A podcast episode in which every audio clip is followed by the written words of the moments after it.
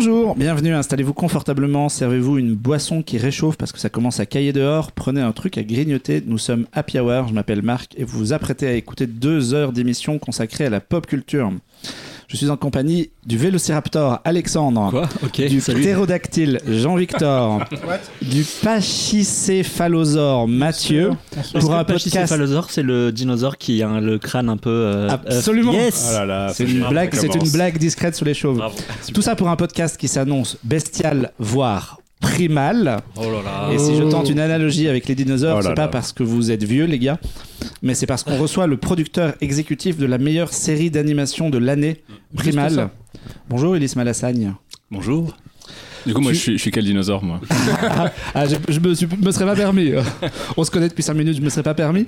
Tu es le cofondateur de l'un des studios français les plus en vogue, La Cachette, à qui l'on doit l'animation des séries de Gendy Tartakovsky, Primal et euh, Unicorn Warriors Eternal, dont on parlera, mais aussi l'épisode Sucker of Souls de Love, Death and Robots, ou encore, par exemple, la très belle séquence 2D de Moon, le gardien Oui, de la Lune, de notre euh, camarade Benoît Philippon, qu'on embrasse. qu'on a reçu euh, il y a quelques, quelques mois.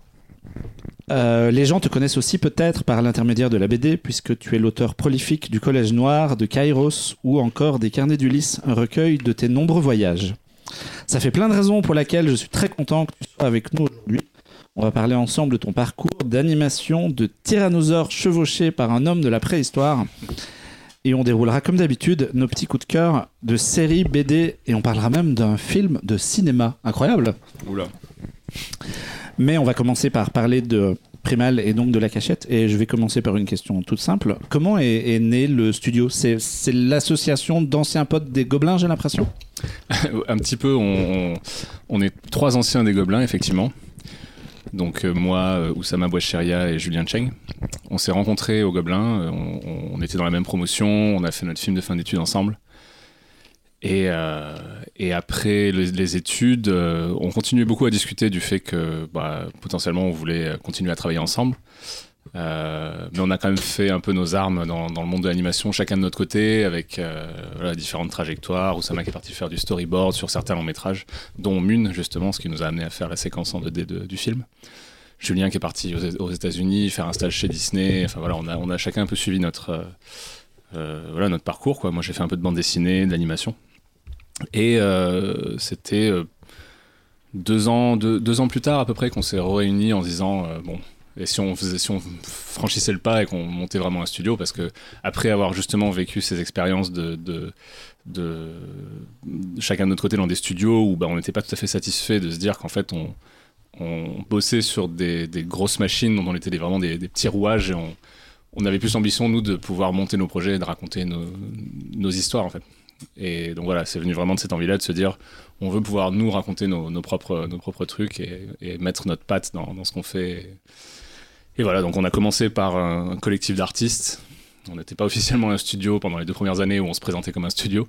Et on a vraiment euh, monté euh, officiellement la boîte en, en 2014, du coup. Voilà. Et voilà, et on a commencé à trois, et puis petit à petit, on a grossi. D'où est venu ce, goût du dessin animé et du dessin tout court d'ailleurs et de l'animation? Est-ce qu'il y a eu est-ce qu'il y avait un élément déclencheur? Euh, je dessine depuis très longtemps, depuis aussi loin que je me souvienne. Donc, le dessin, je c'est venu assez naturellement. J'ai des parents qui sont artistes aussi, faut dire. J'ai une mère qui est peintre, un, père qui était comédien. Oui, donc ça doit du aider. coup, voilà, Ouais. ça, ça, ça a joué, je pense. Eux, ça aurait été plutôt, ça leur, aurait- ça leur aurait plutôt gêné que je devienne euh, avocat ou médecin. Ils ont préféré que je fasse une, une carrière d'artiste aussi. Et euh, après, il y a, bref, comme, comme un peu tous les artistes, je pense qu'il y a eu des milestones d'œuvres que j'ai vues. euh, euh, parce que du coup, j'ai aussi des parents qui m'ont beaucoup nourri de, de- films et de dessins animés, et plutôt de bons films et de bons dessins animés. Donc, donc assez vite, j'ai découvert Le Roi et l'Oiseau. Ça, c'est le premier film, je crois, que mon père m'a montré, le premier dessin animé, euh, qui était un film que j'adorais quand j'étais tout petit. Apparemment, je demandais à le voir tous les jours et tout. Donc, euh, donc euh, très vite, j'avais quand même un goût du dessin animé. Et puis, le choix qu'ils ont fait, des films qu'ils m'ont montré et tout, ont fait que j'ai, je pense, développé un goût pour les, pour, les histoires. ouais, les belles histoires. Et puis, je me souviens de mon père qui m'a qui m'a traîné pour aller voir Princesse Mononoke. Euh, quand c'est sorti, et que c'était à l'époque Miyazaki était même pas très connu encore. Mononoke, je crois que c'est un des premiers qui est vraiment arrivé où on a commencé à se dire ah il a, lui c'est un mec cool. euh, et je me souviens que je voulais absolument pas aller voir ce film et il m'a traîné un peu de force. Dit viens tu vas voir ça va te plaire et tout. J'avais quoi 9 ans, 9 10 ans. T'étais en mode non princesse c'est nul. Ouais c'est ça princesse c'est quoi ce truc et tout. Enfin je genre je peux aller voir les Tortues Ninja ou quoi. et, euh, et du coup je suis allé voir ce truc. C'était en, en plus c'était en version originale sous-titrée et tout. C'était pas du c'était une projection justement organisée un peu euh, pas dans pas officielle quoi. C'était un truc dans un, un centre. Euh, et voilà, et grosse claque ce film. Du coup, je sortais de ce truc en me disant, mais ok, en fait, ça peut être ça l'animation. C'est pas forcément juste des dessins animés cheap, quoi. Ça peut être euh, des trucs très adultes euh, parce que c'était hyper adulte, quoi. Princesse Mononoke pour un gamin de 9 ans, c'est. Donc voilà, ouais, c'est ce genre de milestone comme ça où je me souviens. Euh, j'ai un, autre extrait que j'ai eu en tête pendant très longtemps. J'ai vu dans une émission un jour un extrait de. Je découvre plus tard que c'était Ninja Scroll. Euh, le, un, des, films, le, film, le premier film, je crois, je, il y en a peut-être eu plusieurs, mais. Et, euh, et, je me souviens avoir vu ce truc et c'est resté très longtemps dans ma tête sans que je sache quel était ce film. Et des années plus tard, je me suis dit, mais il faut absolument que je trouve d'où ça venait ce truc. Et en fouillant, j'ai réussi à découvrir d'où venait ce truc-là. Et euh, c'est des années plus tard, quoi. Et je me suis dit, enfin voilà, c'était. Ça m'a marqué pendant toute mon enfance jusqu'à ce que j'arrive à trouver d'où venait, venait cet extrait que j'avais vu à la télé dans une émission, je sais plus, je sais plus quel truc. Donc ouais, voilà, des des milestones de films comme ça qui m'ont un peu marqué, qui m'ont dit euh, ok, j'ai envie de j'ai envie de faire ça quoi. Ok. Um, chaque, nous, on va chaque année avec Alexandre au festival d'animation du, du, film d'Annecy et on y tourne des petits modules vidéo où on pose des questions un peu tout le temps les mêmes euh, aux réalisateurs et aux, aux animateurs qu'on croise là-bas. Nous, une question absolument essentielle. Du coup, on recycle en podcast parce qu'on est vraiment écolo. on recycle, c'est ça. Mais la, la, la question est vraiment primordiale. C'était quoi le dessin animé du dimanche matin de ton enfance? Oh, il y en avait tellement en même temps. Enfin. Euh... Oh, je sais plus, j'en ai beaucoup. Bah, il y avait Tortue Ninja à un moment. Euh, il y avait. Euh, à un moment, je me souviens, quand je devais pareil, avoir 11, 10, 11 ans, j'avais Canal J. Ouais. Donc je me suis retrouvé avec les dessins animés de Canal J. C'était pas tous des bons trucs. Hein. Il y avait franchement de la daube, mais. Euh, mais j'ai, du coup, j'ai des, je me rappelle de Jackie Chan ou des, des Turbo Mommy ou des trucs comme ça où j'ai bien accroché sur le coup. Ouais, c'était des trucs. Le, et avec le recul, je pense que je, je regarderais ça aujourd'hui. Le qui t'arrive dans la gueule, quoi. Ouais, ouais. Et je sais pas si aujourd'hui en découvrant ça, je dirais c'est trop cool, tu vois. Mais euh, à l'époque, c'était, ça paraissait. Je pense génial, que maintenant, tu regardes maintenant, tu putain, l'animation était vraiment chum. Ouais, c'était un peu. Mais euh, Jackie Chan, j'en garde un super souvenir. Mais j'ai Jackie Chan, il y avait des super animes. Ouais. Enfin, en tout cas, dans les premiers épisodes, je crois, mm. et le générique, tu vois, mm. tu sens que c'était un studio différent, je pense, qui avait fait euh, le pilote, ou en tout cas, ils avaient plus de budget. Parce qu'après, c'était un peu moins bien. On parle entre nous. T'as jamais, ouais, jamais regardé les dessins animés de Jackie Chan? J'aime bien la distinction et le générique. ouais, non, série, le générique est super. C'est ça. Après... Et ce qui était souvent le cas dans les séries, ouais. souvent t'avais le générique qui est super bien animé, ça te vendait du rêve, et après tu tombais sur l'épisode, t'étais genre ah. ok. Le générique tu le gardes en mémoire. ouais. régulièrement quoi. Bah d'ailleurs les Tortues Ninja c'est ça, le générique il est incroyable, oui. mais il est super bien animé et tout. Et quand tu tombes sur le reste de l'épisode, bon, les épisodes tu fermes un peu les yeux, genre ouais c'est ça. Et euh, ouais, alors ça, vous me faites penser en fait qu'il y a tout un panel aussi de séries dans les années 90, euh, les Men in Black, Godzilla peut-être. Euh, c'est marrant, j'ai regardé une vidéo sur Men in Black, euh, la série aujourd'hui sur, un, sur YouTube. Il y, avait eu une grosse pro, il y avait eu pas mal de, de choses dans, dans, les séries Canal J et Canal et mm. Godzilla, les Men in Black, tout ça, ça Extreme Ghostbusters aussi à l'époque. Ouais. Tu regardes toujours des séries d'animation? Pas, pas tant que ça en vrai. Pas tant que ça, ouais. pas tant que ça. Et c'est marrant parce que ça fait enfin depuis quelques temps j'essaie je, de me remettre un peu à la BD mais pendant longtemps en fait j'ai pas lu tant que ça de BD alors j'en fais et j'ai pas regardé tant que ça de dessins animés alors j'en fais aussi. Et euh, je pense que je regardais plus de films live et, et, et de séries euh, ça m'inspirait plus mais euh, donc en, dernièrement non j'ai alors j'ai regardé un peu des, des, des séries comme Medabots tiens justement qui un, une, une, série manga que j'ai que j'ai dévoré aussi quand j'étais gamin et euh, là, j'ai re-regardé ça parce que je cherchais un peu des refs visuels pour la série que je suis en train de développer là en ce moment, qui est l'adaptation du Collège Noir. Mm. Euh, donc la BD que j'ai, une BD que j'ai sortie il y a quelques années. Et on, je voulais retrouver un, une espèce de, de, de, patte un peu années 90, euh, animer les années 90 dans les designs. Donc je, je me suis refait quelques épisodes de Medabot, euh, Crayon Shinchan aussi. Et je suis un, du coup, j'en ai regardé quelques-uns et ça m'a bien fait marrer, c'était cool. On va parler un, peu de la cachette. Euh, hier, pour préparer l'émission, j'ai revu l'épisode de Love, Death and Robot que, j'avais vu à sa diffusion et, euh, Et en y repensant et en voyant un peu la manière dont c'était animé, euh, ça m'a fait penser un peu à Primal. Je me suis demandé, est-ce qu'il y a un style, la cachette? J'ai l'impression, moi, qu'il y a des, choses communes à vos œuvres. Tu me dis si je dis des bêtises, hein, mais Non, non, pas du tout. Il y, a- effectivement une patte qu'on essaie d'in- d'installer, qui est à la fois artistique et euh, qui concerne aussi un peu des contraintes techniques. C'est-à-dire qu'on s'est rendu compte que bah, on pouvait, euh, on, on préférait faire de la belle anime avec un rendu qui, par exemple, est un poil plus rough que ce que pourrait être, euh, c'est-à-dire des dessins moins, des traits un peu moins fins et, et- et tout est, tout, tout serait bien fermé, ou ça. oui, c'est ce que j'allais dire. Le- Voilà. avec, vous avez des contours qui sont Ce genre de, de- personnages qui sont pas finis, des Exactement. couleurs très simples, très ligne ça, ouais. claire en animation, ce genre de choses. Donc c'est ça, l'idée c'est de trouver quand même, enfin c'est venu un peu euh, petit à petit et, et un peu naturellement, mais c'est euh, trouver ce compromis entre euh, quelque chose qui soit quand même faisable euh, techniquement avec voilà bah, des budgets d'animation qui sont pas toujours énormes et, et, et en même temps qui soit artistiquement déjà qui soit reconnaissable, qu'on puisse en faire un peu notre patte et puis qui soit qu'on trouve joli quoi aussi. Et, euh, et donc voilà ouais ce rendu un peu euh, un trait un peu épais, un peu rough qui est beaucoup plus simple et facile à faire souvent que- qu'une ligne très fine et très fermée. Euh, c'est un peu ça, quoi. Ça nous a permis. Et c'est devenu un peu effectivement la, la patte de la cachette. de- ouais. Mais du coup, il y a- alors, ça, ça dépend d'une contrainte, mais est-ce que c'était un truc voulu dès le départ quand on crée un studio, j'imagine, dans le domaine de l'animation, qui est un domaine ultra concurrentiel où il y a tous Ouais. les styles J'imagine que le- l'envie, c'est quand même d'imposer sa patte, effectivement. Est-ce que dès le début, vous vous êtes dit, il faut qu'on trouve un truc, ou c'est venu au fur et à mesure C'est venu. Encore une fois, il n'y a, y a pas un moment où on s'est dit, bon, quel est le style du studio Il faut que ce soit ça. C'est venu un peu de manière. Alors, le premier, tout premier projet qu'on a fait au studio, c'était euh, Kairos, du coup, qui était le, un petit pilote. euh, Pilote de ta BD. C'est ça, qui était là aussi encore un truc adapté d'une BD que je venais de sortir. Et c'était un peu pour le côté pratique parce que euh, bah, moi j'avais un peu de temps libre euh, et je me suis dit euh, bah, j'aimerais bien réaliser deux minutes pour à la fois un peu promouvoir la BD mais aussi pour du coup promouvoir le studio et puis montrer ce qu'on ce qu'on qu'on est capable de faire techniquement. L'univers était là, les persos étaient créés donc c'était un peu plus facile plutôt que de, devoir réfléchir à une histoire, à des personnages et tout, et créer tout un truc qui est pas encore là. Là il y avait déjà la, matière pour faire quelque chose en fait.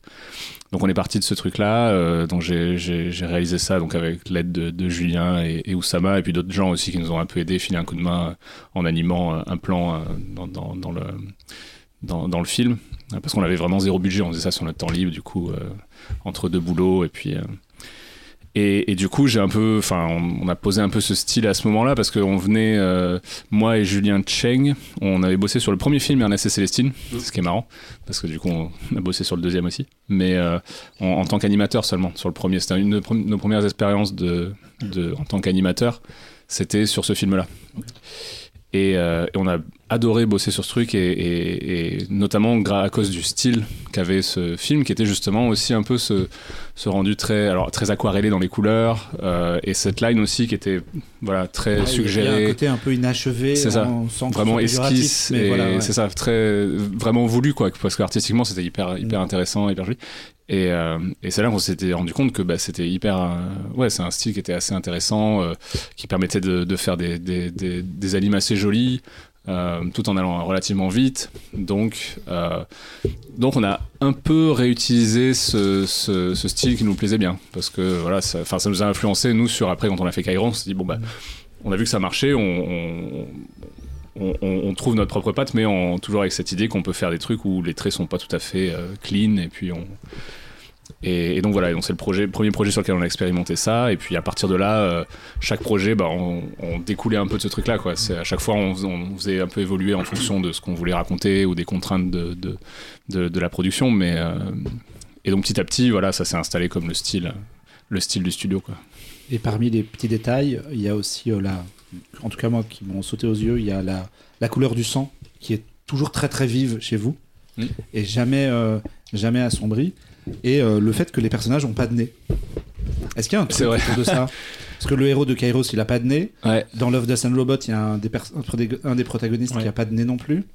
ah euh, oui, c'est vrai. ouais. C'est euh, ah c'est marrant, je le, ne sais pas le- dans le jeune apprenti au début, je crois qu'il a pas de nez. Ah oui, il y a peut-être des ouais quand ils sont de face et tout. Et je ouais, me suis demandé c'est des- si- s'il y avait un. Au-delà peut-être de la, la référence à, euh, à l'animation japonaise, à Krillin dans Dragon Ball qui a pas de nez, S'il y avait un, s'il y avait quelque chose autour de ça. Le Ouais, pad c'est C'est vrai. intéressant, Non, on mais mettra, on c'est mettra marrant, les ouais. images euh, en dessous, en dessous du podcast. Non, euh, Mathieu, tout le monde connaît Krillin, hein, il y a juste toi. Il te ressemble un peu d'ailleurs, hein. il y a un petit Ah, air. ça hein. y est, ça repart. Le pad negate. Ouais, non, c'est marrant parce que c'est- effectivement, c'est un, c'est, enfin moi, c'est un gimmick que j'avais en BD de pas faire de nez, en fait, euh, parce que c'est chiant à dessiner. pas se mentir. euh, et euh, et puis dans l'idée de simplifier le plus possible, d'aller vite, pareil. Voilà, je trouvais que ça marchait bien de pas faire de nez. Et puis, donc effectivement, le personnage de Kairos a pas de nez. Et, euh, et ouais, j'avais pas réalisé que sur certains plans de Love Death and Robots, effectivement, on n'avait pas nez parce que là, pour le coup, on a quand même travaillé à partir de design qui étaient les designs du réalisateur, qui n'étaient pas du studio du coup, qui s'appelait Owen Sullivan et qui est, qui est un, réalisateur euh, américain du coup, et qui nous avait envoyé des esquisses de personnages qui étaient beaucoup plus réalistes que ce qu'on faisait d'habitude. Nous, on a, on a toujours eu un style un peu entre le cartoon et le semi-réaliste, quoi. Et, et là, il nous proposait des trucs vraiment euh, beaucoup plus réalistes. Donc nous, on a repris ces dessins-là, on, a, on, les a redessinés, on a remixés avec notre style à nous. Euh, parce que l'idée, c'est qu'on s'occupe vraiment de la DA de tout ce film. Donc on n'a pas fait la réalisation de Love, Death and Robots. On, a reçu les, storyboards euh, les animatiques du réalisateur. Et, euh, et on a juste voilà, créé tout l'univers visuel du, du film à partir de ce qu'il nous envoyait. Quoi. Donc, donc mais c'est possible qu'on ait mis un peu notre, notre patte sur les nez de, Love, Death and Robots de temps en temps. Et dans les, les, les, éléments que je retrouve moi dans, vos productions, il y a le fait que euh, la 2D soit euh, très très euh, dynamique avec des scènes d'action. parfois on se demande comment vous avez dessiné ça. Et en regardant un peu les, productions récentes, j'ai vraiment l'impression que c'est un truc de la nouvelle génération de vouloir dynamiter un peu cette, cette 2D là, de sortir un peu du moule Disney et de sa mise en scène un peu sage. Et peut-être aussi de montrer aux gens, mais regardez la 2D, c'est ça, et ne vous focalisez pas forcément sur les images CGI. En 2D, on peut faire des trucs super. Et j'ai pensé à vous, et euh, aux États-Unis, pour le, point de comparaison aux États-Unis, et pour rebondir sur ce que tu disais tout à l'heure, c'est euh, la dernière série des Tortues Ninja, Rise of the Teenage Mutant euh, Ninja Turtles, qui est vraiment très très dynamique pour le coup en, termes d'anime, un peu dans, ce que l'esprit de ce que vous faites aussi. Est-ce que je fais fausse route en pensant ça? Non, non, euh, et je pense que euh, bah, je pense que c'est parce que là, il y a la génération qui a grandi avec les mangas qui est en train d'arriver sur le, sur le, à la réalisation, quoi. Parce que j'avais demandé, est-ce euh, qu'il n'y a pas une influence japonaise Ah, derrière complètement, complètement. Bah, on a, on a grandi avec ça, et, et les Japonais, surtout dans les années 90 et tout, c'était les rois de- du dynamisme, et effectivement, ça donnait envie de faire pareil, de dynamiter un peu les, les comme tu dis, les codes un peu plus, euh, un peu plus smooth et clean de Disney. Donc, euh, ouais, clairement, il y a l'influence japonaise qui a joué à fond. Et nous, on en fait partie, on fait partie de cette génération-là. Encore une fois, moi, je citais Princesse Mononoke comme une référence, mais la plupart de mes films de chevet, on va dire, c'est des films japonais au final. Enfin, des films d'animation ou des séries japonaises. Donc, euh, ouais, clairement, euh, clairement, on a, on a essayé de faire un peu, euh, de, de, s'inscrire dans cette veine-là. Et puis, justement, parce que c'est l'époque où on a démarré le studio, c'était un peu l'époque où on nous disait que la 2D c'était mort, que euh, la 3D c'est- ça avait- c'était en train de tout remplacer, que là euh, fallait se mettre à la 3D à l'école, ils nous disaient beaucoup ça. C'était, euh, ouais, non mais c'était. Arrêtez ça- les gars, votre truc. Arrêtez votre truc et tout. On a, on, a, on a réussi à imposer de faire que des films en 2D cette année-là. Euh, ce qui a valu qu'il y ait un, un mec qui s'occupe habituellement des films 3D et tout, qui ait pas de boulot pendant toute l'année. et, euh, et du coup, euh, mais parce qu'il y avait encore cette volonté pour beaucoup, beaucoup de- de- de- d'artistes de, vouloir faire la 2D parce que c'est. Enfin, artistiquement, c'est c'est plus agréable, c'est plus intéressant. Et puis, on- quand on a grandi avec des trucs en 2D, on a envie de refaire un peu ce, ce qu'on a aimé, quoi. Et. euh, et du coup, euh, bah, nous, on a insisté là-dessus. Quand on a monté le studio, c'était aussi en se disant, bah, on n'y croit pas que c'est mort. On veut prouver que c'est pas mort et que on peut encore faire des trucs assez ambitieux et impressionnants en 2D aussi. Et euh, bon, on a eu la chance d'avoir raison parce que ça a continué en fait. Et même ça revient un peu maintenant à la mode, la 2D. On se rend compte qu'il y a de plus en plus de séries qui reviennent, de longs métrages même et tout. Donc, euh, donc tant mieux, j'ai envie de dire. Ouais, et puis même maintenant, on va vers des productions à la Spider-Verse ou euh, C'est qui sont de la 3D à la base, mais qui lorgnent vers le rendu 2D, et même dans des séries animées plus anecdotiques, on croise de la 2D utilisée pour les effets spéciaux. Ouais. Alors je vais, je vais citer un truc que personne ne regarde sauf moi. Euh, J'ai commencé la toute nouvelle série euh, Transformers. et dans la, dans la, c'est- Il l'a placé. Hein. Il est tellement heureux de le placer. C'est du CGI, mais tous les effets de euh, explosion, fumée, etc., c'est de la 2D. Ah. Et il y a, il y a de jolis mélanges, il y a des, des croisements qui, qui, qui sont euh, intéressants à, à ce niveau-là. Ouais, puis il y a ça Complètement, aussi ouais. dans euh, The Bad Guys de DreamWorks, c'est prochainement Ouais. dans le chapeauté, tu vois, Dans dans, le Oui, dans le j'ai chapeau bien de- vu le- trailer, tu vois qu'ils ont des effets de départ. Arkane qui a aussi mis une grosse, un gros caillou dans, le, dans la mare. Enfin, Mathieu, ouais. il nous regarde avec des yeux. euh, J'a- J'allais dire, même dans les projets en réalité virtuelle, des fois, tu as des assets en 2D, mais là, pour le coup, personne ne regarde. J'ai hésité à le placer. Mais parce qu'en vrai, on a fait un... je pense que la 3D, elle a fait un peu le tour. C'est-à-dire, le but ultime de la 3D, c'est d'aller vers le photoréalisme. Oui, ça Maintenant, on y est. euh, oui. En fait, ils savent plus trop quoi faire maintenant, euh, quoi pousser en avant. Donc, ils reviennent. à, ok, maintenant, on a poussé le, truc, le photoréalisme jusqu'au bout. Donc, il faut qu'on trouve des styles un peu différents. Et ils reviennent à la 2D parce qu'ils se rendent compte que c'est plus stylisé et que voilà, ça permet de rajouter, de retrouver une originalité dans la 3D. Bah, j'ai l'impression que Spider-Verse a un peu ouvert les portes euh, de ça, euh, justement. Oui, je pense que Spider-Verse, ça a dû marquer pas mal, euh, je pense, l'industrie, j'espère. Que ça va. Enfin, ça, le fait de proposer un truc nouveau, déjà, c'est toujours, c'est toujours intéressant, quoi.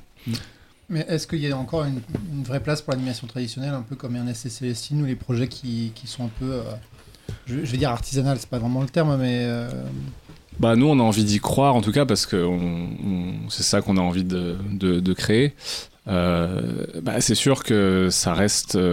si, pour avoir de l'argent, il vaut mieux faire un projet 3D. C'est sûr que c'est plus facile à financer. Encore que maintenant. Le problème de, la 3D, en, notamment en série, c'est que c'est plus cher de faire de la belle 3D que de faire de la belle 2D en série. Ouais. En long métrage, c'est un autre, En série, c'est un autre vite problème. dégueulasse en fait, les Voilà. gens qui passent en 3D. En- C'est ça, en, en série, la 3D ça pardonne pas quand c'est mal fait, alors que la 2D tu peux toujours tricher pour arriver à quelque chose qui peut être relativement joli, même avec très peu de moyens, en, voilà, avec quelque chose dans un style assez simple et tout.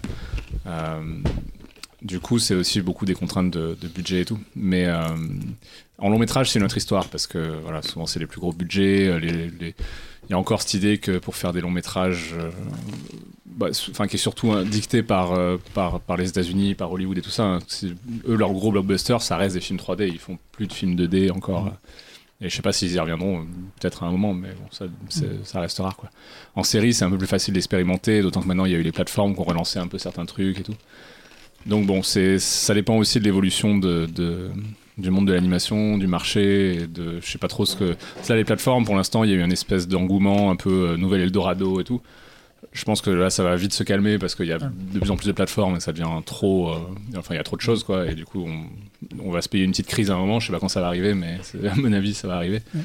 Et euh, du coup, voilà, on va voir comment ça évolue. et- Mais j'espère qu'on pourra quand même encore faire des, des projets comme ça. Mais est-ce que est-ce que t'as pas l'im- t'as pas l'impression que ça va peut-être un peu mieux qu'avant? Dans le sens où euh, c'est vrai que dans les années 2000-2010, tout le monde allait effectivement dans, dans le projet 3D. Et là, j'ai l'impression, euh, même quand on voit, on en parlait tout à l'heure de Cartoon Saloon, Mm. euh, j'ai l'impression qu'eux aussi, ils ont un peu réouvert les portes de la 2D et euh, que finalement, les prods se disent bah, peut-être que il y a quand même des gens qui veulent bien aller voir la 2D quoi. Est-ce que est-ce que toi en tant que prod, en tant que studio, t'as l'impression que c'est un peu plus simple qu'avant par exemple pour faire euh, Ernest et Célestine ou des choses comme ça Est-ce qu'il y a des choses qui sont un peu plus simples? Peut- Peut-être un peu, mais j'ai l'impression que, enfin, il y a toujours eu des films d'animation euh, de ce genre. C'est pas des films qui coûtent si cher que ça. Encore une fois, comparé à des blockbusters à l'américaine, comme ça, c'est, c'est, on est en dessous de 10 millions pour un film. C'est pas, en soi pas énorme. Euh, c'est beaucoup pour un film d'animation justement français comme Ernest et Célestine ou quoi. Euh, je sais pas. Je pense qu'effectivement les plateformes ont, ont- ont relancé quelque chose qui fait que ça a été un peu plus facile là pendant quelques années. Euh, le problème, je crois que c'est qu'on est en train de retomber dans le fait qu'en fait les plateformes, bah, elles se sont vendues pendant quelques années pendant, comme, euh, ouais, encore une fois, un nouvel Eldorado pour les créateurs. on va vous permettre Vous de faire tous plein de projets originaux, machin, vous avez ouais. tous carte blanche et tout. Euh, sauf que là, il s'avère qu'en fait, non, pas du tout. Ouais. Ils ont encore leur algorithme et c'est, qui leur dicte ce qu'il faut, euh, ce qu'il faut faire. Nous-mêmes, on en fait les frais et euh, en gros, ce- cet Eldorado, il a, il- ils ont donné cette impression-là pendant un moment et je pense que c'était vrai et probablement une volonté de leur part à un moment.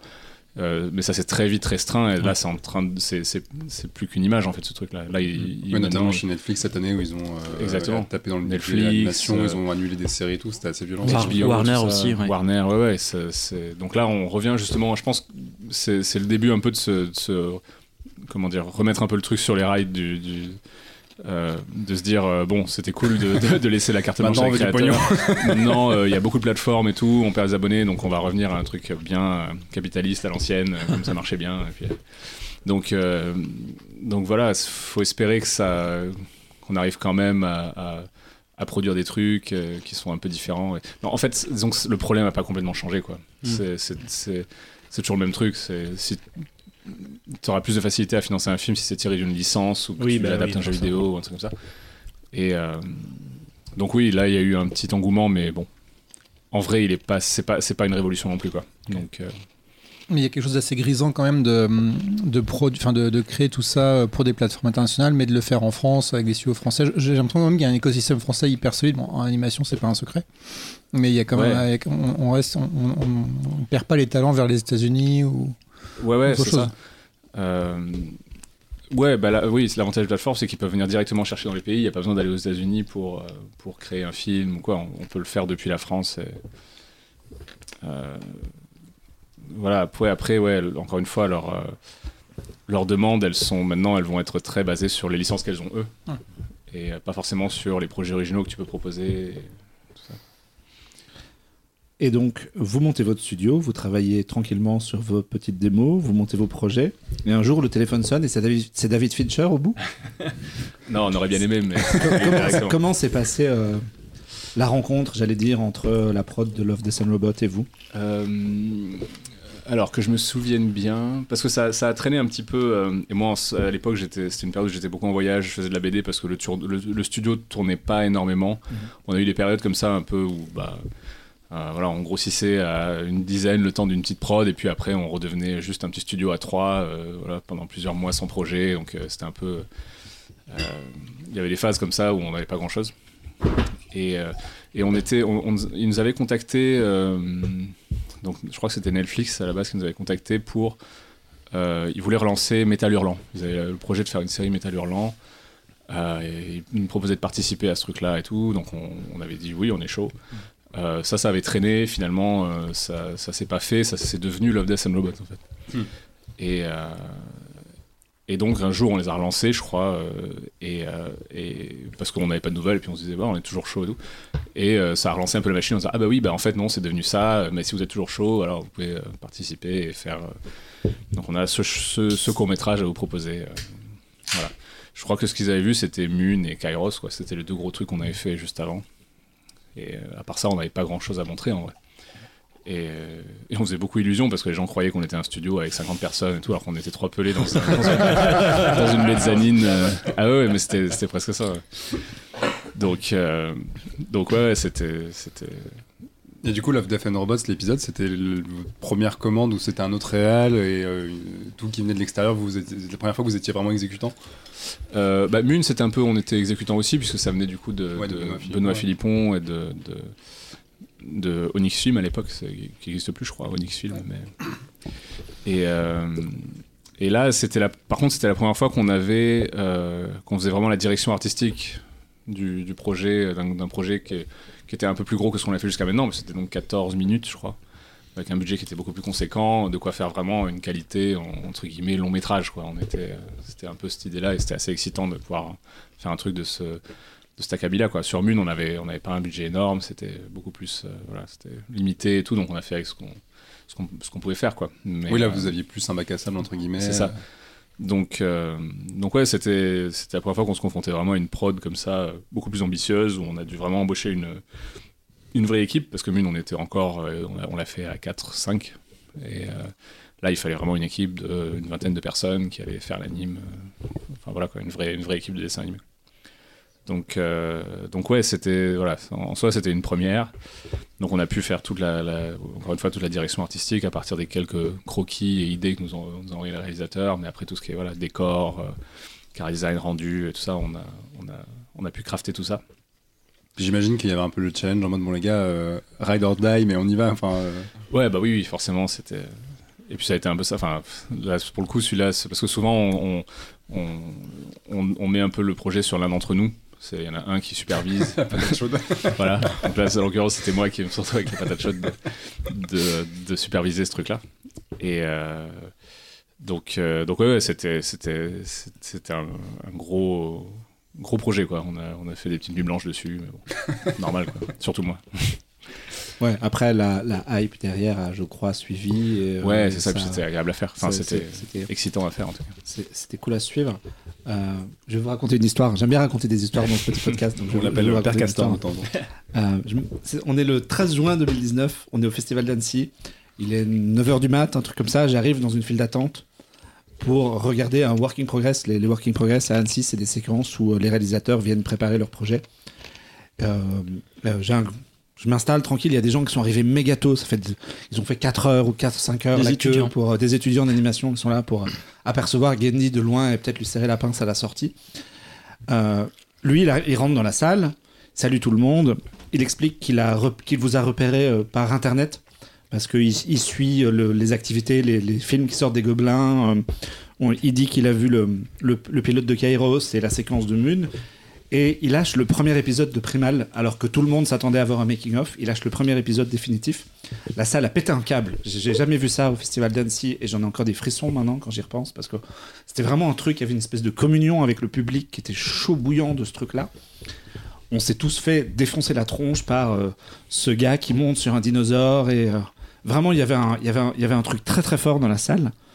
Ça c'est la version de mon côté et la manière dont euh, Gendy l'a raconté sur scène. Comment est-ce que euh, le projet est arrivé chez vous euh, Quelle est votre version de l'histoire? Est-ce que vous faisiez votre truc et un jour le téléphone a sonné C'était Gendy Tartakovsky, au bout, pardon? Euh, c'était le premier contact qu'on a eu, c'était le le, le, le, pro- le, bah, le- le boss de Cartoon Network Ok. qui était Brian, j'ai oublié son nom de famille. Et je me souviens de son prénom parce qu'on l'appelait Brian.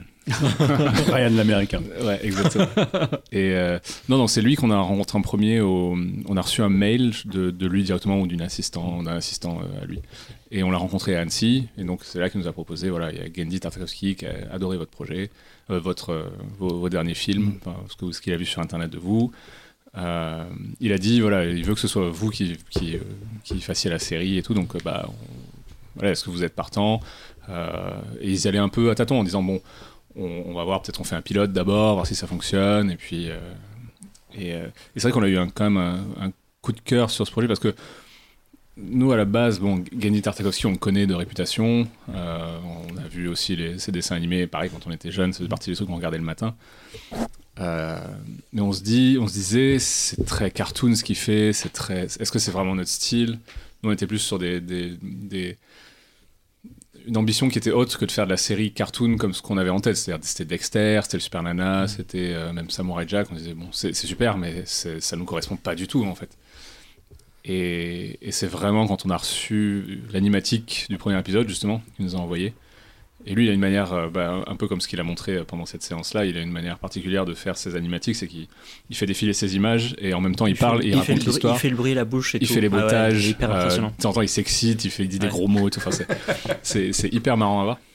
Et, euh, et mais c'est un, showman en fait, donc il, il raconte super bien, il, il est hyper à l'aise sur scène d'ailleurs et tout ça. C'est pour ça qu'il arrive à créer des hypes de fou comme ça.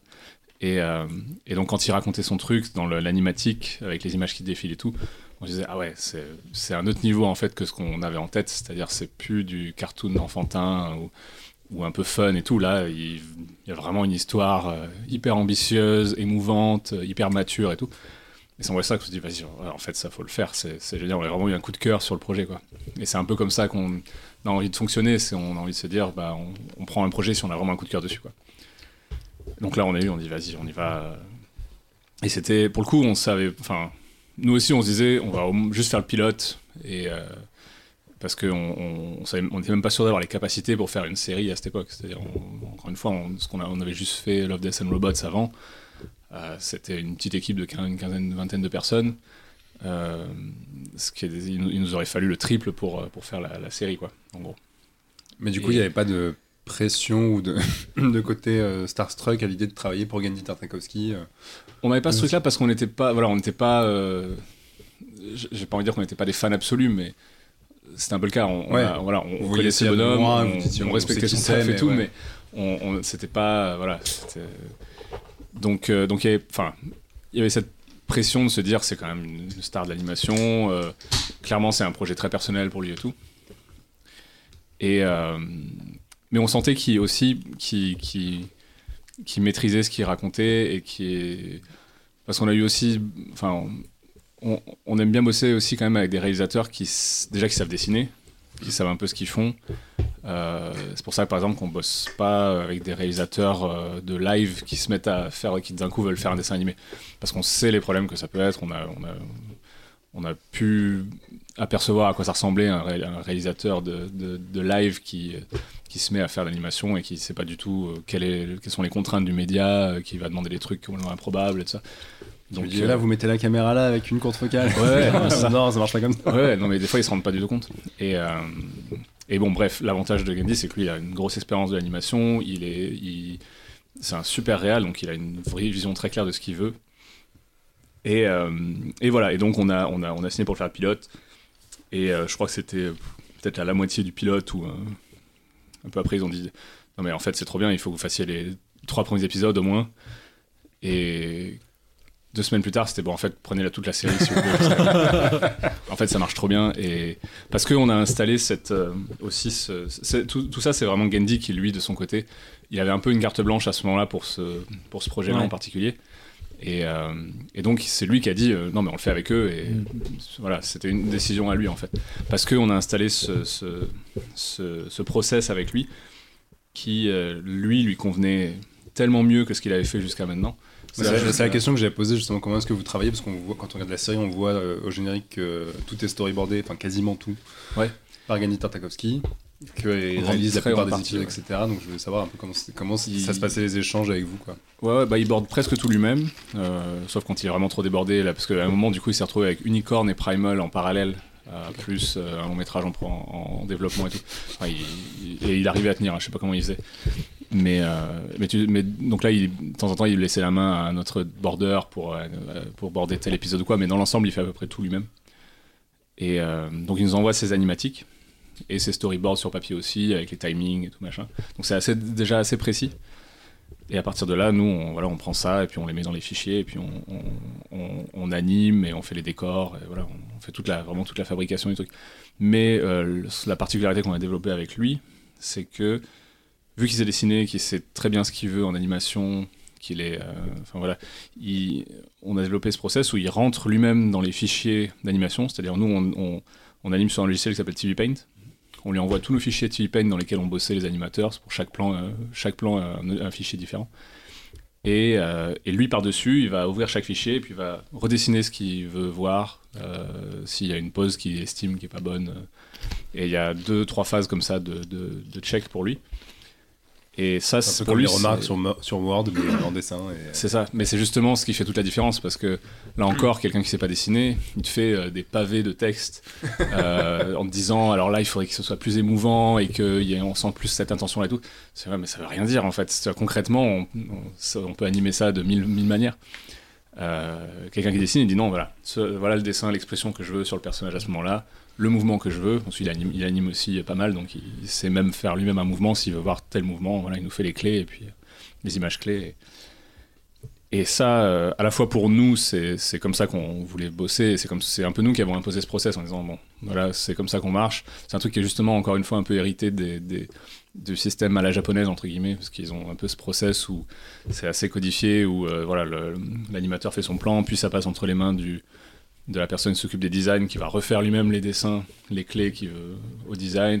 Puis ça passe entre les mains du réal qui va mettre son intention. Enfin voilà, t'as toute une euh, des steps comme ça où, euh, où ça redessine par-dessus le plan de l'animateur. Ce qui n'est pas un truc hyper euh, fréquent euh, ni en France ni aux États-Unis. Et, euh, et lui avait l'habitude en plus de bosser avec des studios euh, coréens euh, qui étaient des trucs assez cheap où en gros il faisait tous ses boards et ses, ses packs, c'est-à-dire avec les, les- les designs et ce à quoi c'est censé ressembler. Il envoie tout en Corée et il récupère l'épisode fini, en gros. Et rien ne va, il est obligé de, de lui de refaire les trucs. Enfin, il a droit, je crois, à une passe de retake sur le sur euh, sur les euh, sur l'épisode, mais du coup il peut pas tout refaire. Enfin, tu vois, c'est donc il est hyper frustré par ce truc-là parce qu'il a pas le contrôle du tout de ce que fait le studio en, en face. Et donc lui, pour, pour lui av- avoir enfin accès aux fichiers pour pouvoir lui-même remettre à- à- au propre les trucs qui lui conviennent pas ou les intentions qui sont pas bonnes et tout, c'était c'était c'était le paradis quoi pour lui. Donc euh, Et vous, est-ce qu'il n'y a pas il un truc un peu frustrant parce que du coup, c'est euh, hyper contrôlé Est-ce que vous avez quand même une marge de manœuvre à certains aspects sur, je sais pas, les, les arrière-plans ou des choses comme ça où vous pouvez quand même un peu vous exprimer ou c'est pas du tout l'intention On a parce que euh, parce que bah, déjà à la base nous lui ce qu'il nous envoie c'est pas une bible énorme de, de 300 pages avec euh, le personnage sous tous les angles. C'est il envoie 3 4 dessins et il faut qu'on invente le reste quoi en gros. Donc donc il y avait déjà une passe de d'adaptation et d'invention de ces tirée de ces dessins de en gros euh, élaborer par rapport à son style, à ce qu'il nous présente comme son style. Nous, on élabore tout le reste et tout ce qui est censé, euh, voilà. Et comme c'est un style très graphique, bah, des fois, euh, c'est pas forcément évident de, de, de, de savoir exactement ce qu'il a en tête. euh, parce que le personnage, euh, bah, il, il- c'est pas un truc en 3D où quand tu le fais tourner, euh, ça va être logique, tu vois. Il y, a il y a une logique parce que c'est la, c'est voilà, c'est la Ah, 3D, ouais. c'est là euh, euh, le personnage de face, il ressemble pas du tout au personnage de profil. Et euh, pour faire passer de l'un à l'autre, c'est des trucs qui marchent pas, tu vois, parce que euh, un coup il a le, de profil, il a le bras qui est légèrement déboîté par rapport à ce qu'il devrait être dans la réalité. Enfin, tu vois, il y a des trucs comme ça qui, sont des codes graphiques qui marchent très bien et tout, mais qui, qui rendent des fois le- les animes un peu euh, complexes à faire, quoi. Et c'est là où surtout lui il entre en jeu, où il dit voilà, non, en fait, c'est comme ça que je vois le truc et tout. Mais après, nous, euh, euh, on a quand même le, le- champ libre sur, sur l'animation en général, quoi, sur, sur, parce qu'on lui propose beaucoup de choses en fait. Et après, lui il décide si tu vois, ça convient ou pas, ou si. euh, Mais ce qu'il aimait aussi, c'est. takes par plan ou euh, Non, non, pas forcément, parce qu'on on n'a pas le temps. Enfin, ça reste une série, donc il faut qu'on aille quand même relativement vite. ouais. C'est pour ça qu'on a ce système de, bah, on fait une première passe, on l'envoie à Gandhi. Si c'est pas ce qu'il veut, on re- il redessine par dessus. Il nous renvoie et à partir de là, euh, il a du coup plus de retake à faire parce que il a fait, il a fait lui-même le dessin qui, euh, il a fait lui-même le dessin qu'il voulait. Donc, euh, donc voilà, il y a plus ce problème-là de justement qu'il peut y avoir quand tu as des pavés de texte où tu sais pas exactement ce qu'il veut, donc tu es obligé de faire, tu montres, derrière non c'est pas encore ça, et tu refais ça 20 C'était fois. tout et- l'inverse de ce que je voulais. Ouais, exactement. donc, euh, donc ouais, et nous, ce qu'on apportait, euh, parce que la raison pour laquelle il, il nous a, il voulait que ce soit nous aussi, c'est que voilà, il, bah, il trouvait qu'on faisait de la bonne anime et que le style qu'on avait marchait bien, et donc il, euh, donc nous, on a apporté de ça aussi notre patte, notre savoir-faire entre guillemets d'animateur euh, sur euh, voilà sur des subtilités, sur voilà telle manière de bouger de tel personnage et tout. Et des fois, ça, enfin, je pense qu'on a fait des apports qui qui qui, qui lui ont plu et qui ont marché avec ce qu'il voulait quoi. Moi, j'ai eu la chance d'interviewer Gendy là, au moment de la diffusion du, du pilote de Primal et il m'a tenu exactement le même discours que ce que Ouais. tu viens de faire sur le fait que euh, il voulait un studio avec lequel échanger et pas seulement euh, des, euh, un studio en Corée où ils envoient le truc et il revient et euh, il galère sur le résultat. Là, il y, a- il y a eu un vrai échange et ça se sent, je trouve, dans, dans le résultat, on, en- on sent un petit peu. Pas toujours, pas tout le temps, parce que forcément c'est un- c'est une rencontre, mais on sent la patte de la cachette dans une série de Tartakovsky, donc c'est quand même assez cool. Et je crois que lui était super enthousiaste. Lui, quand, il, quand je l'ai interviewé, il me disait même qu'il a convaincu le patron de Cartoon Network d'augmenter un peu le budget de sa série, parce que euh, bah, travailler comme ça avec vous, ça allait coûter plus cher que de tout balancer à, à l'autre bout de la planète. Donc ça, ce- C'est ça ouais. le, le- Ouais. le résultat est cool, quoi. Est-ce que après cette première saison, euh, genre, euh, vous avez croulé sous les demandes euh, Non, mais juste, je parle, je parle juste après la première. Parce que je sais qu'il y en a eu deux. Mais est-ce que par exemple, donc il y a eu la première qui a été diffusée, est-ce que du coup, d'un coup, vous êtes, euh, il y a eu un peu des spotlights qui sont un peu dirigés sur vous et vous avez eu plein de demandes Ou est-ce que finalement, vous êtes quand même resté un petit peu ce, ce petit studio, comme tu disais, de, de trois potes dans une mezzanine euh, Euh, non, je pense que ça nous a, ça nous a amené. euh, ça, je pense que ça nous a mis un peu sur le spotlight. Après, bon, c'est- c'était vendu comme la série Gandhi Tartakovsky. Oui, oui, bien sûr. C'est- Notre nom n'était pas toujours cité, euh, voilà. Mais, euh, mais si, si, ça nous a mis un peu sous le. Forcément, je pense que ça nous a apporté. Les jobs suivants, les gens nous disaient à chaque fois Ah, on a vu Primal, c'était Ouais, trop bien et tout. Donc, donc je pense que ça, ça a forcément joué. Et euh, grâce à ça, on a gagné des, des Emmy Awards. Donc c'était. voilà, là, tout le monde voit un peu le nom, les noms des gens. Et le, le nom du studio était, était aux Emmy Awards. Donc ça, ça, ça, forcément, ça fait parler un peu. quoi. Jean-Victor, je vais avoir besoin de toi parce que tu viens de finir il y a quelques jours la saison, La 2 saison de 2. la série.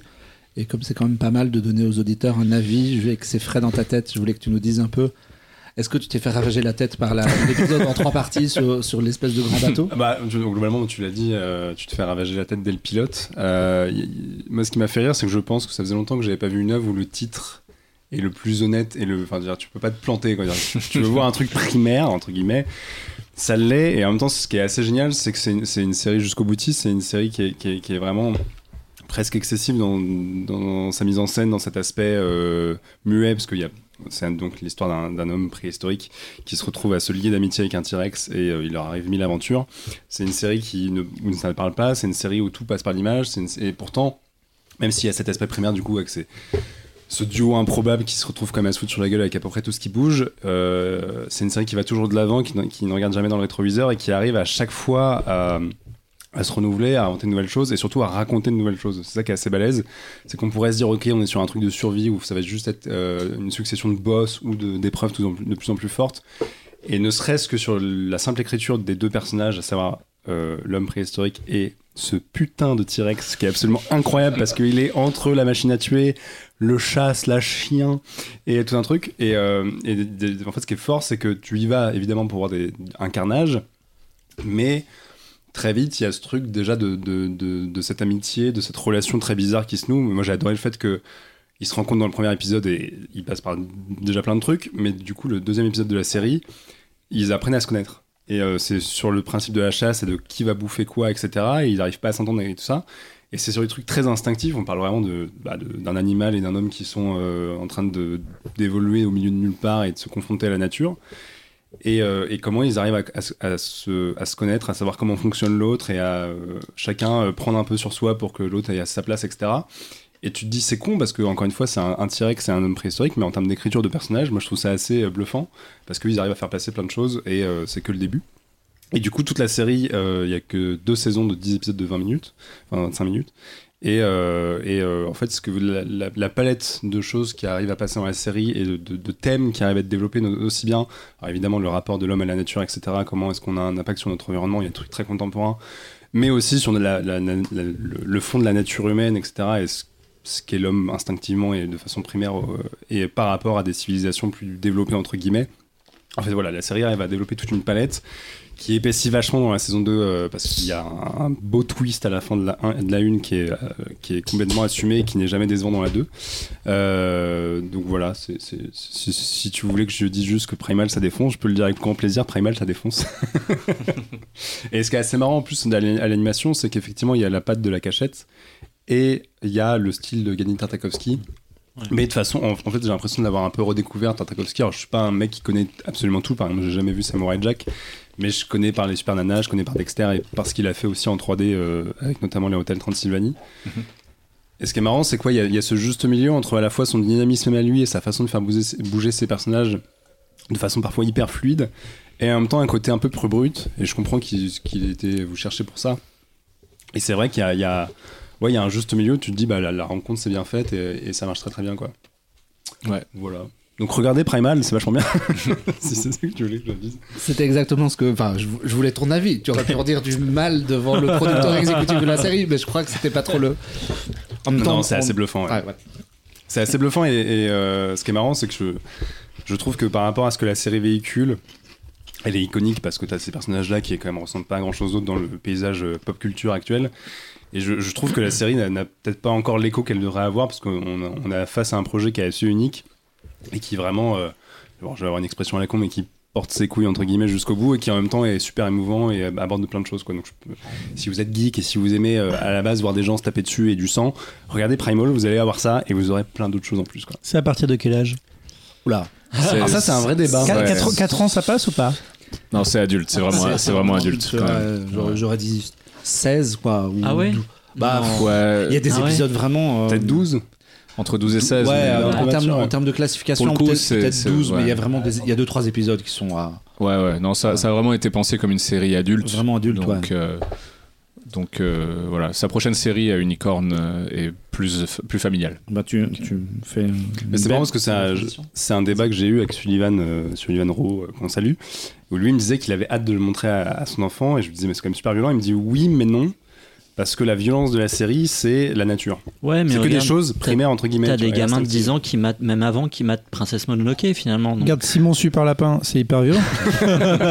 T'as t'as des gamins, t'as des gamins entre ouais, six- peut-être pas 6 ans, mais entre 8 et 10 ans qui matent Princesse Mononoke et finalement c'est- Bah non, non, on avait ce débat-là où il me disait. Mononoke, c'est quand même super gore, quoi. Il me disait Bambi. que, là, il me disait Ça- que c'était jamais gratuit. Parce que justement, Ouais. bah, euh, t'es dans la nature, t'as affaire à l'échelle euh, alimentaire, etc. Je dirais, je dirais que ça allait moins que, moins que Primal quand même, Princess Mononoke. Ça reste. Princess Mononoke, bon, il y a un ou deux bras arrachés, une tête qui vole au loin. Oh, ça Là, va. il y a des- ça va. Qu'est-ce hein. que c'est Non, mais enfin, bon, Primal pour le coup, il y a vraiment de la, la contemplation de violence. Oui. Je dis pas que c'est gratuit parce que je trouve que c'est très bien amené et tout. Mm, mm, mm. Mais voilà, ça met vraiment en avant les viscères et voilà, les ralentis sur une tête qui éclate, enfin les trucs euh, quand même très, très gore. Mais c'est ça la force du truc, c'est que ça arrive, à selon moi, à ne jamais être gratuit Mm. parce que ça parle effectivement de. de bah, de, de, de l'humanité, et de, de la violence qu'il peut y avoir dans l'humain et tout ça quoi. Enfin, Mais écoute, très, euh, Écoute Mathieu, essaye avec ta fille et puis tu verras bien. euh, Tu verras si elle- tu verras en fait si elle fait des cauchemars je ou vais pas. chercher un cadeau de puis- Noël, le coffret Blu-ray, puis tu verras ce qui se passe. Ouais, d'accord. Et du coup, euh, vous avez rempilé avec euh, Gendy et, euh, et, et, et sa prod sur Unicorn Parce Warriors que- parce se dit, ce ce qu'il disait à Annecy, c'est qu'il avait été tellement content de bosser avec vous, euh, si je me souviens bien, euh, sur Primal, qu'il vous a filé euh, sa série d'après quoi. Ouais, ouais, C'est ouais. un peu ça. Ouais, ouais, assez, assez naturellement. Il a, du coup, il a dit bon bah. Et alors c'était, c'est pareil, c'était un choix un peu, un peu, euh, pas cornélien parce qu'on avait envie de la faire, mais du coup parce qu'il voulait Unicorn euh, saison 1 en parallèle de Primal saison 2 parce qu'il a dit par contre on fait aussi Ah ouais. Primal saison 2 les gars. Ah oui, donc vous avez Donc, bossé en même temps. Le workaholic. On Donc là, vous fait, êtes passé bon. de 3 à 40 en fait, c'est ça à peu près on a, on a beaucoup grossi à ce moment-là. Ouais. Clairement, on a déménagé, voilà. On a, euh, et c'était, c'était un petit challenge. Euh, on, s'est, on, on pariait un peu sur le fait que, que lui, il n'arriverait pas à suivre. Parce que de série, bon, il- ouais, vu qu'on lui fait corriger tous les plans Ouais. et tout, on s'est dit, bon, il va, il va forcément lui-même va être un peu en retard. Laissez quelques bourdes en plus, les gars, juste pour il a pris un occuper. peu de retard. Mais il a tenu, il a Ouais. tenu l'enfoiré. hein, parce que du coup, euh, nous, on était, on était derrière euh, à essayer de suivre et c'était, c'était dur. Et c'était dur, d'autant que le, le, euh, Unicorn euh, est quand même dans un style qui est assez radicalement différent de Qui- Primal. Qui est plus du côté Dexter, euh, Super Nana, qui voilà, est plus, qui, est plus cartoon en fait. ouais. Cartoon, mais en plus avec une influence cartoon qui était très euh, euh, Fleischer ou cartoon à l'ancienne, quoi. Félix Mhm, le chat, mhm, Betty Boop, ces trucs comme ça. Donc avec quelque chose de un style très américain à l'ancienne, qui est que, que- qui est très dur à maîtriser en fait. Euh, D'autant plus qu'en en France où on n'a pas cette culture-là du cartoon à l'américaine. Et on s'en est rendu compte vraiment en faisant, la série et voilà. Et euh, donc ouais, un style vraiment différent. euh, on, s'est rendu compte que voilà, les animateurs sont pas forcément à l'aise avec tous les styles. Sur Primal, bon, il y avait aussi le fait que c'était la saison 2, donc maintenant les, animateurs savaient, savaient faire, ils avaient un peu le, le style dans le sang, quoi, dans les mains. Unicorn, c'était un challenge de passer vraiment sur un style qui, à la fois c'est lui, donc il y a toujours cette tic et c'est c'est- son, son, son âme qui est dedans, mais euh, mais voilà, c'est un designer différent pour les personnages, c'est enfin des designs différents et Et, et se vous, ça marche comment? Vous faites des, des, des périodes de tests, vous expérimentez des trucs ou Bah, vous y là- allez puis vous corrigez au fur et à mesure? Ouais, on, on, bah, on commence toujours par un ou deux plans tests pour euh, estimer un peu ce que ça va être et pour, généralement nous-mêmes on anime d'ailleurs pour donner un peu le style et tout. Mais voilà, là Unicorn, c'était donc il y avait beaucoup plus d'épisodes. Enfin, il me semble que c'était plus long au final. Euh, en plus, il y a les dialogues, donc ça ajoute une difficulté. Primal, l'avantage qu'il y avait, c'est qu'il n'y avait pas de dialogue, ce qui en soi était une certaine, enfin, ça, ça facilitait des fois un peu le travail. Bah, t'as un truc en moins à animer qui est la bouche. C'est ça. Mm. Et euh, là Unicorn, c'était voilà, on était plus, on partait plus sur du sitcom entre guillemets avec beaucoup de Mm. phases de dialogue et tout. Et, et les phases de dialogue, c'est si tu te mets à trop les animer, ça, ça, ça devient, c'est- enfin, c'est très compliqué à animer quoi. Euh, en série, parce que on avait aussi beaucoup moins de budget que sur Primal. Donc on, on- voilà, on s'est retrouvé sur un truc où c'était une prod très différente au final. Malgré le fait que c'était le même réalisateur et, qu'on faisait ça en parallèle. Mais euh, Est-ce que tu peux rappeler, Marc, de quoi ça va parler Oui, c'est ce que c'est à ça que j'allais en venir parce qu'on parle d'une série que dont les gens n'ont vu quasiment qu'un visuel, je crois, ou une image. Mhm. Euh, moi, j'ai vu le premier épisode. euh, C'était, euh, alors, si je dis pas de bêtises, en, en ayant vu que le premier, c'est l'histoire de quatre guerriers légendaires qui se réincarnent un robot, un elfe, une sorcière et un moine, qui se réincarnent époque par époque, génération Cette série après a été faite pour Marc Loss. génération après génération. Et euh, à l'époque victorienne, dans une espèce de Londres un peu steampunk, euh, le robot va partir à la recherche des nouvelles incarnations de ses héros. Et il va découvrir, a priori, au fil des épisodes, que ce sont des gamins. Alors que jusqu'à présent, c'était toujours des, euh, des euh, guerriers Ultra badass. ultra badass, accomplis. Voilà, c'est le mot que je cherchais, merci. Des guerriers accomplis. Là, il va tomber sur, sur, sur des débutants, en fait. Et typiquement, euh, le premier épisode, c'est la, rencontre avec euh, la sorcière. Et la sorcière, c'est une jeune femme qui allait se marier et qui découvre sa destinée au même temps qu'elle découvre le robot et tout le truc. Et euh, c'était assez déroutant après Primal, c'est justement ce que tu disais, parce que c'est une série visuellement avec des décors hyper travaillés, que moi j'ai trouvé, à part l'introduction qui est assez nerveuse, dans mon souvenir c'était assez verbeux, ça parle vraiment beaucoup pendant tout le truc. Donc je suis hyper curieux de savoir où ça va aller et de comment il va comment aussi le, rythme va tenir parce que je crois qu'il y a que 10 épisodes. Donc 10 épisodes pour raconter une histoire qui moi me donne l'impression d'en nécessiter plus. Je me demande un peu euh, le, ce que ça va donner.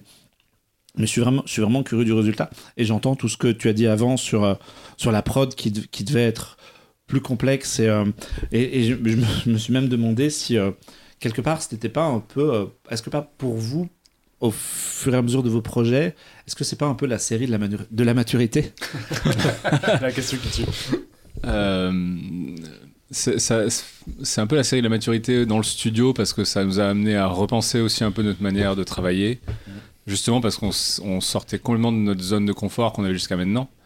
Parce que, par exemple, le style qu'on avait jusqu'à maintenant, qui était justement d'avoir des traits un peu plus rough, un peu moins. euh, qui nous permettaient d'aller plus vite, tout ça. Sur Unicorn, on l'a complètement enlevé, puisqu'on on revient sur des designs avec des traits très lisses, très. Tout est très fermé, enfin, c'est beaucoup plus clean que ce qu'on avait l'habitude de faire.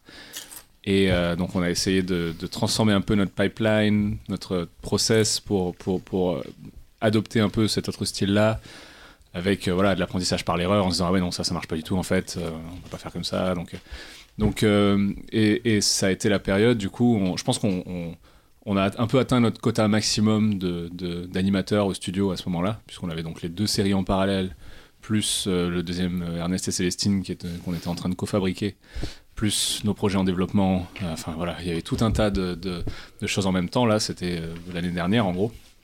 Et, et c'était un peu, ouais, en, soi, en ça, c'était un peu l'épisode de la maturité. Je pense qu'on était au maximum de ce qu'on pouvait être. Euh, ça nous a un peu épuisé aussi en même temps, parce que du coup, voilà, tous ces projets en même temps, c'était, c'était, c'était, c'était assez physique. Euh, là, maintenant qu'on a terminé tout ça, on, justement, c'est un peu, on a l'impression qu'il y a une période quand même du studio qui, vient de se terminer. Euh, de se dire voilà, qu'est-ce qu'on fait maintenant? Là, la priorité, ça va être effectivement nos projets, nos projets originaux, nos projets plus. euh, on, on y vient, C'était Mathieu. ma question. Ouais, on y vient. Vois, c'est ça. C'était prévu.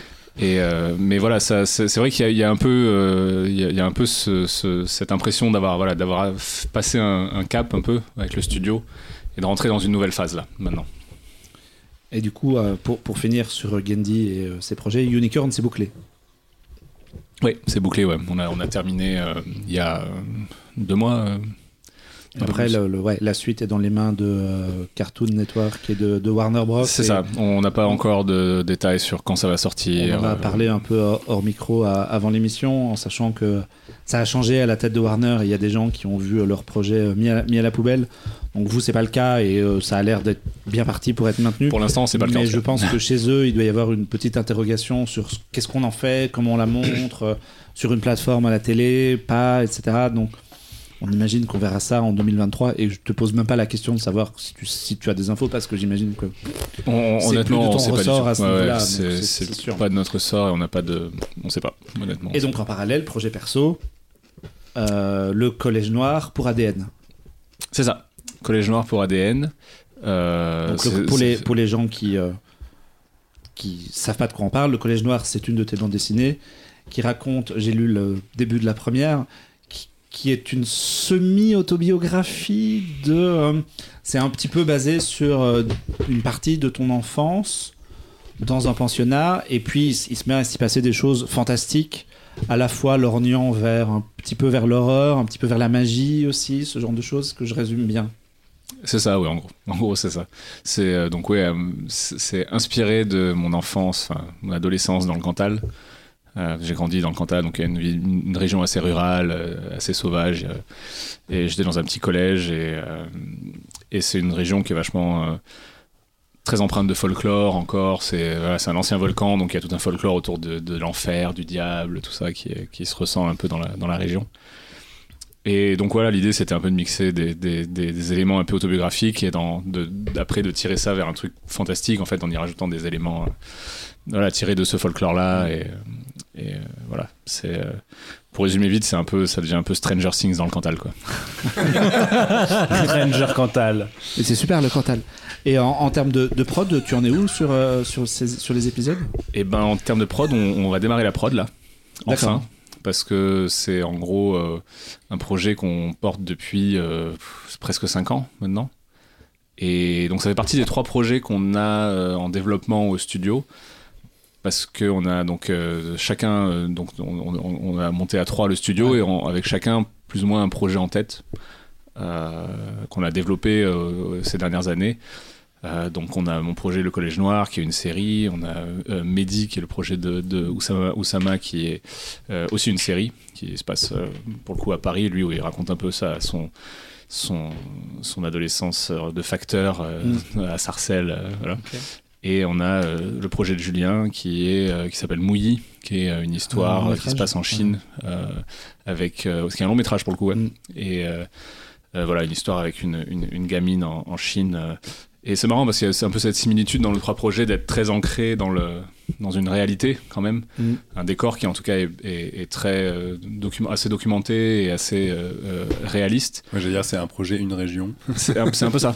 Ouais, c'est assez. euh, enfin, sans qu'on soit vraiment. euh, c'est c'est pas forcément volontaire, mais Ouais. voilà, on a un peu ce, ce- eu un peu ces envies-là en même temps. Avec euh, bon, le projet de, de Oussama, ça reste très réaliste, mais euh, ce- le projet de Julien, comme le Collège Noir, ça tourne un peu. Enfin, ça dérive un peu vers vers du fantastique, inspiré justement du folklore chinois et, et voilà de légendes locales. Et donc, euh, c'est- on retrouve un peu, euh, même euh, artistiquement dans l'histoire, des- une patte aussi un peu. de- voilà, des envies un peu similaires. Et eux deux, en termes de prod, ils en sont où? Eux, ils sont encore en développement. Ok. Donc, c'est, c'est- je pense qu'on va arriver à lancer les projets dans l'idéal un par un. Voilà, là, euh, euh, bon, on verra lequel sera le plus abouti euh, à, à la fin de Collège Noir euh, pour prendre le relais. Ils sont à peu près au même stade. Ils ont, enfin, l'écriture est faite. Là, ils sont sur des- de- du développement visuel aussi. donc, voilà. Ouais, parce qu'en en termes de, de collaboration, vous avez besoin les uns des autres, en fait, quasiment. Plus ou moins, en tout cas, on s'épaule, on se, on se, on se donne nos, nos avis. euh, là, sur Collège Noir, qui pour le coup est vraiment lancé, euh, Oussama et Julien, ils font vraiment le rôle de, de producteurs dessus, donc ils, euh, donc même artistiquement, ils participent un peu, ils donnent leur opinion et, euh, on fonctionne un peu comme ça. On est toujours en train de montrer un peu nos projets les uns aux autres et puis de voir comment comment on peut, enfin quels conseils on peut donner pour l'améliorer, ce qu'on en pense et tout. Après, on reste quand même sur l'idée que c'est des projets personnels et que c'est chacun Ouais, réalisateur son projet. Du coup, c'est voilà, chacun a un peu le, le contrôle. euh, C'est lui qui a le dernier mot sur son. Chacun a le dernier mot sur son projet, quoi. En gros. Et Collè- Collège Noir, pour être pratique, c'est combien d'épisodes de combien de temps? On est sur une première saison de 6 épisodes de Ok. euh, 15 minutes. Et si tout va bien, on enchaîne sur Avec une deuxième la saison. possibilité d'enchaîner si. euh, Voilà, normalement, on doit enchaîner sur une deuxième saison euh, pour, pour pouvoir clôturer l'histoire qu'on a, l'arc qu'on a. Euh, voilà, pour, pour arriver à fermer ça, on aurait besoin de deux saisons. quoi. Et du coup, la question de Mathieu sur euh, le- vos, projets. et, euh, C'était quoi ta C'était quoi ta C'était ça, en fait, la réponse a été apportée. C'était euh, les, les projets originaux. euh. Comment tu, enfin, dans la vie d'un studio, comment tu as fait les next steps? Est-ce que tu continues ouais, à être prestataire pour d'autres? Est-ce que tu euh, Bah, on, va, on va continuer à l'être, toujours en espérant qu'on peut arriver à fonctionner. Jusqu'à présent, on a pu toujours fonctionner un peu en coup de cœur, encore une fois, c'est-à-dire qu'on a, on, on refuse des trucs euh, en se disant c'est pas pour nous, ou c'est même des fois des trucs ambitieux, ou, ou euh, Netflix qui est revenu plusieurs fois en nous proposant des trucs, à chaque fois on se dit ah, c'est pas, c'est pas pour nous quoi.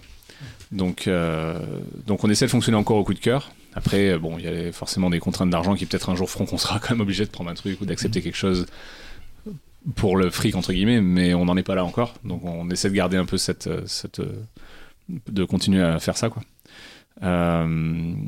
Et, à côté de ça, donc bah, le souhait du studio à la base, c'était quand même de pouvoir faire nos projets, nos projets personnels. Donc c'est un truc qu'on a en tête depuis le début et qu'on prévoit de faire depuis le début.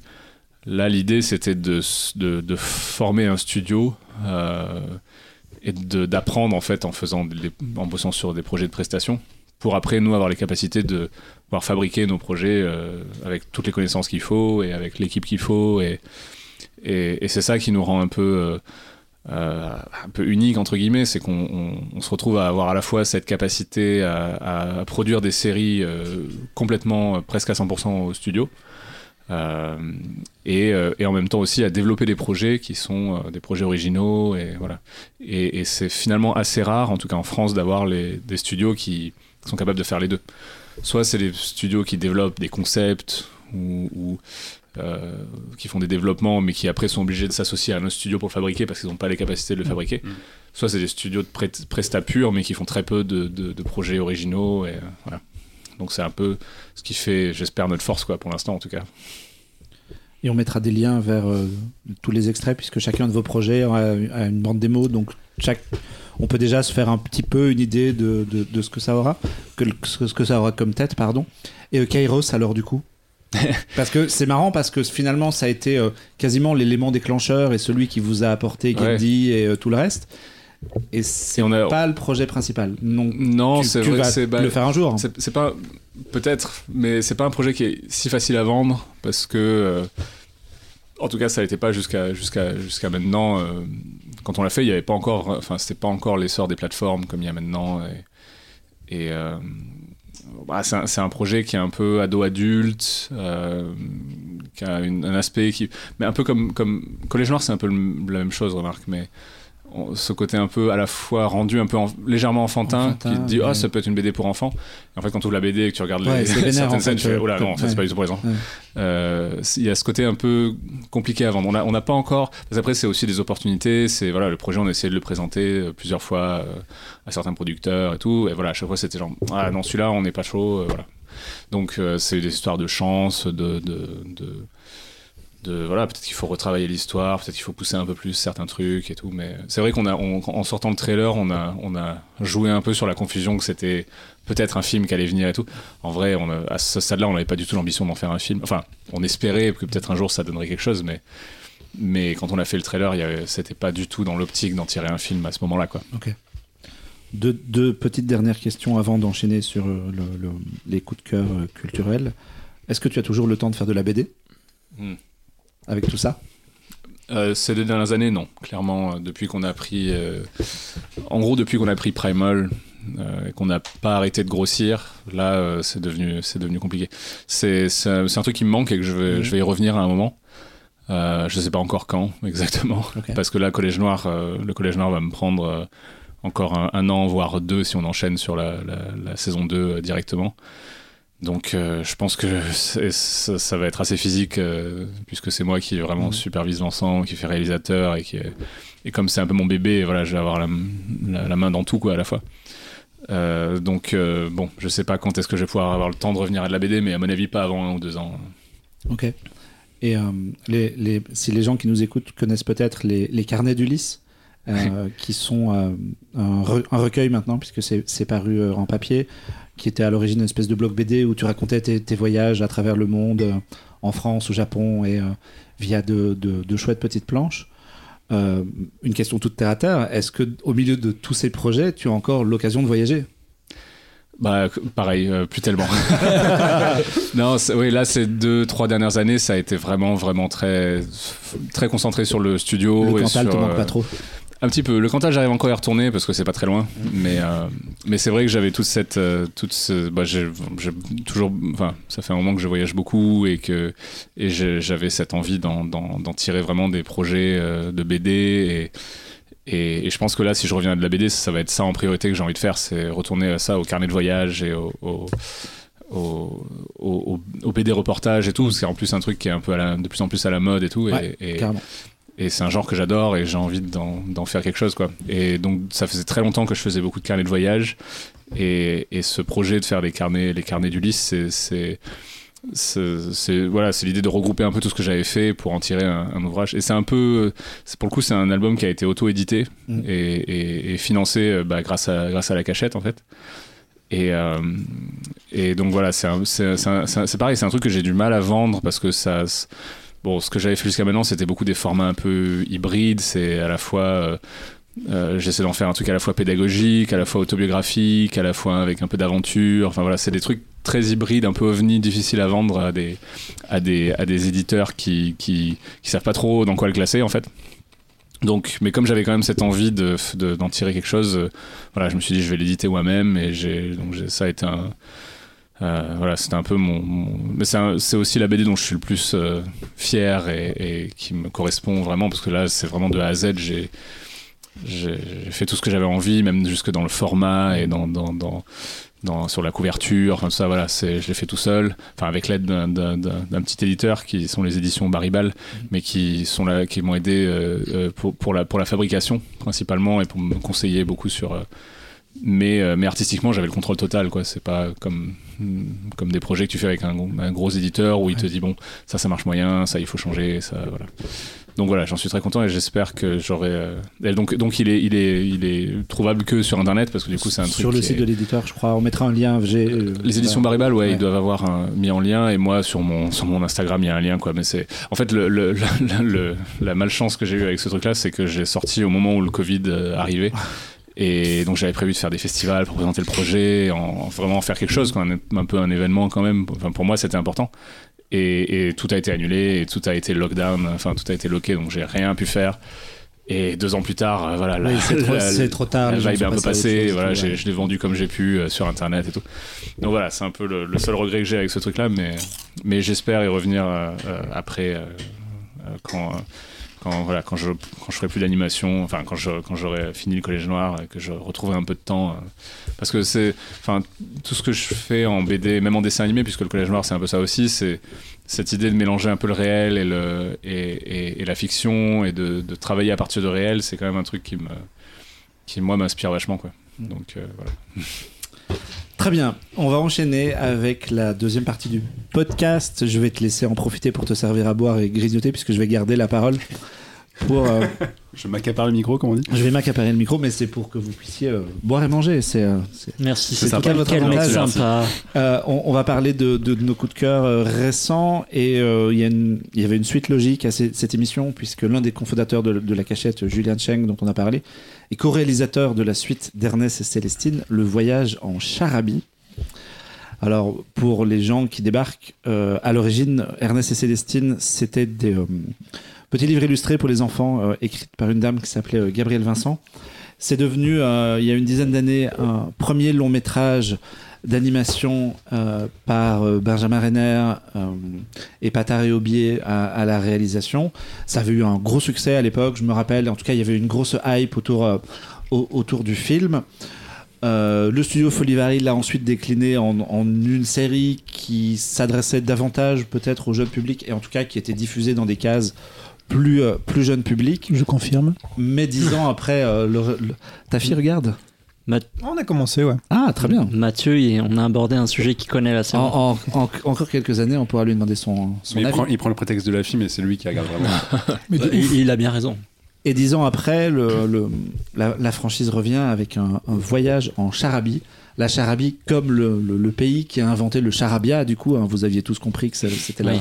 ça- que ça venait de là. Malin.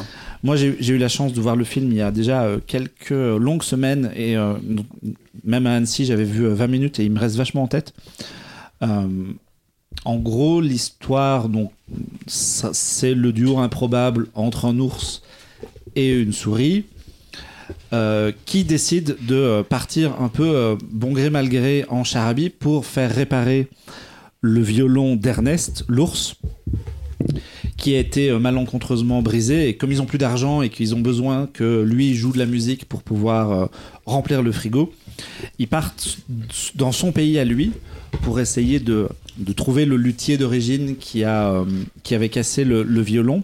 Et quand ils arrivent sur place, là, ils se rendent compte que le pays a un côté dictatorial puisque la musique est complètement interdite au point que on croise dans la rue des agents de police avec des tuyaux d'arrosage qui chassent les oiseaux pour ne pas que les oiseaux puissent chanter parce qu'un oiseau qui chante ça fait de la musique et donc du coup tout ça est interdit Oui, ils ont juste droit de jouer des, musiques à une. une note. Et euh, ils, ils vont évidemment mettre leur grain de sel là-dedans. Et le- le simple fait de que Ernest découvre son pays euh, où on ne peut plus jouer de la musique alors que c'était vraiment euh, festif à mort et folklorique à mort, ben, ils vont aller mettre leur grain de sel là-dedans et chambouler le truc jusqu'à peut-être renverser carrément un, un gouvernement. Un régime Un totalitaire. régime totalitaire à, à, à coup de musique. Euh, moi, j'ai vachement, aimé le film. J'ai beaucoup aimé son, son animation, l'animation déjà, l'opposition entre le, le monde de départ qui est très, euh, on en parlait un peu tout à l'heure, simple avec des décors euh, inachevés et la charabie qui est vraiment festoyante, des couleurs, des décors complets, l'écran qui est qui, est saturé de, personnages dans tous les sens et aussi euh, la, thématique, euh, l'état totalitaire, tout ça, je trouvais ça super intéressant de l'amener finalement à un public peut-être plus jeune. Peut-être que le, film, moi, m'a semblé plus sage que, que son prédécesseur. Peut-être que j'ai perdu aussi l'effet de surprise. C'est vrai que le, le premier, c'était un, peu une découverte et, euh, et, et on découvrait un petit peu l'histoire. Et là, euh, je me suis fait euh, moins emporter que le, le précédent. Peut-être aussi. Alors, je sais pas si c'est moi qui deviens un vieux con. c'est possible. hein, je suis peut-être c'était il y a 10 ans, donc peut-être que je suis devenu un, vieux con, mais peut-être aussi que la cible est plus tout à fait la même et qu'il y avait peut-être la volonté de cibler les plus jeunes qui ont, regardé euh, la, série. Ça reste un, très chouette film. Hein. Je dis pas que c'est pas pas une critique, mais en, même temps, voilà, moi ça m'a ça m'a un tout petit peu manqué. Néanmoins, euh, j'ai trouvé ça assez chouette, rythmé. Euh, Il y a de belles idées. Ça va même flirter avec le, le- le genre des super-héros à un petit moment qui est très à la mode et qui, je pense, vont Mm. ré- ré- euh, parler au jeune public qui regarde comment? Super Simon, c'est ça? Simon Super Lapin. Simon Super Lapin. Donc on est, un, hein. on est un petit peu, on est un petit peu dans, dans, dans le même esprit. Euh, C'est le sujet de Mathieu, non? Simon, Simon. Saison 4, épisode 2, euh, j'adore. Simon, Simon Cacaboud. Et euh, moi, j'avais une question sur, pour toi, euh, Ulysse, sur, sur ce projet. Déjà, euh, qu'est-ce que vous avez fait et comment Julien s'est retrou- retrouvé euh, co-réalisateur d'un projet qui n'est pas le vôtre, en fait? Et ben, euh, Julien, lui, il avait été approché pour faire la, la réalisation de la série aussi, Ouais. enfin la co-réalisation de la Avec, série euh, avec Jean-Christophe euh, Roger. Voilà, avec Jean-Christophe. Et donc c'est un peu naturellement que derrière, ben, ils leur ont proposé de faire le, de faire le film, le, deuxième film. Et je pense que le fait que bah, Julien ait, travaillé déjà sur le premier film euh, en tant qu'animateur, a joué sur le fait que voilà, ils, lui ont proposé ça. Euh, et, ce que ce que Julien, euh, en gros, leur a dit, c'est ok, mais on le fait en 2D parce qu'à la base, la série a été faite en 3D. Donc c'était plus de la 2D avec un rendu qui est euh, assez joli et qui voilà qui rappelle un Qui peu le de style reprendre les couleurs, qui le essaie style de tout, reprendre, voilà. Mais c'était de la 3D. Et euh, Julien a dit ok, mais on le fait en 2D. Et on implique le studio La Cachette, du coup, pour, euh, pour, pour aider à la fabrication, quoi. Donc, euh, donc euh, le studio, du coup, a, a, aidé à fabriquer bah, toute la phase de, de layout et toute la phase d'animation, en gros. Ok. Donc, euh, donc ça- le, le- le gros du projet était quand même centralisé à, à, à Folivari. Et, et voilà, nous, on a quand même mis notre équipe sur. euh, parce que c'est là-dessus que finalement, nous, pour nous, c'est l'aspect qui est le plus. qui est un peu le cœur, en tout cas dans notre process, c'est le cœur du, du- de- des projets, c'est le layout et l'animation, quoi, en gros. Euh, avec de plus en plus une emphase sur le layout, on se rend compte que c'est là qu'on résout beaucoup de trucs et qu'on. donc, pour les néophytes, le layout, en gros, c'est. euh, euh, bah, Il y a l'étape, donc avant ça, il y a l'étape de storyboard, où on storyboard très, de manière très brouillon un peu tout le film, ou toute la série. Le layout, c'est à partir de ce storyboard, c'est euh, préparer les fichiers pour les animateurs en y mettant deux trois poses déjà de personnages, un, décor, potentiellement le trait, les traits du décor. Et ce, donc cet élément-là devient un peu le, le, ouais, le, gros maillon qui, qui permet après aux animateurs d'animer ça euh, euh, et aux décorateurs de faire le décor derrière euh, sans se poser trop de questions. Quoi. Donc il y a beaucoup de choses qui sont. Enfin, nous, voilà, c'est un peu le cœur de notre process, c'est le layout. Donc, donc voilà, Julien a négocié que ça se fasse au studio parce que lui savait qu'il serait beaucoup au studio aussi à la cachette. Donc euh, voilà, ça, et puis ils ont ça- ça a accepté, c'est très bien passé. et C'était une, c'est une très belle collaboration. Donc d'un côté il y avait Primal et de l'autre côté il y avait Ernest et Célestine. Avait un changement d'ambiance quand même assez total. Ouais, ouais, c'est ça. C'était vraiment des projets différents. Et, euh, et- Alors là, Et euh, la alors là, la souris, tu lui fais exploser la tête et. euh, Ah merde, je me suis planté de projet. On a tué Célestine, non ouais, donc si vous voyez passer un dinosaure dans Ernest et Célestine, à un moment, c'est c'est une erreur. c'est- c'est- Toi, Jean- toi, Jean-Victor, tu l'as vu aussi? Mm. Et non, je pense un petit peu comme toi, je trouve que c'est hyper mignon, c'est hyper, euh, c'est hyper doux, c'est hyper chatoyant. Après, j'ai pas revu le, film, le premier film, mais j'avais le souvenir qu'effectivement c'était un peu plus foufou dans l'humour. Euh, mais c'est peut-être parce que c'était les réels de Panique au village et qu'ils sont tarés. Euh, mais, là, il y a, ouais, y a peut-être plus une, une emphase sur euh, un public euh, jeune et en même temps, euh, effectivement, cette, cette histoire de dictature et de. En fait, c'est intelligent parce que alors, certains, on connaît certaines personnes qui trouveront sûrement ça très démago, mais tant pis pour elles. Il y a vraiment ce truc de bah, d'expliquer en fait des, principes politiques de façon assez simple et de voir euh, comment ça peut toucher à peu près tous les milieux. Donc c'est euh, une façon euh, pour pour les enfants de mettre un pied dans un monde bientôt horrible. Désolé les petits, mais euh, mais ouais, je trouve que c'est- assez c'est assez pédago et en même temps c'est bien fait. L'histoire garde quand même la, la- la primeur et on y va avant tout pour l'histoire de ces deux personnages là. Et, euh, et ouais, c'est très, c'est ce truc que je me suis dit en sortant parce qu'Alex que j'ai croisé Ouais. jusqu'avant la séance m'a dit alors t'en as pensé quoi J'étais là, c'est très cute. et, c'est- c'est- et en plus je l'ai vu dans une salle qui était euh, remplie de gamins et les gamins étaient morts de rire. Donc euh, ça marche sur la cible, c'est très bien. C'est parfait. Et les adultes aussi se marraient, hein, je, je vous rassure, tout le monde rigolait, c'est très sympa. Oui, toi, t'étais venu tout seul, tu t'es pas fait chier, quoi. Non, non, je me suis pas fait chier une seconde. Euh, En plus, c'est très joli. Enfin, moi, j'avais adoré déjà le- dans le premier ce côté très aquarelle, justement, et le, et le fait qu'effectivement, on voit les traits des personnages. Il y a un côté très artisanal et en même temps, euh, bah, c'est beau à chaque plan. Enfin, c'est pas parce que c'est pas parce qu'on voit le trait de la main que ça pourrait euh, dépareiller par rapport à des superproductions, à des Disney ou des machins. Au contraire, moi, je trouve que ça a un charme.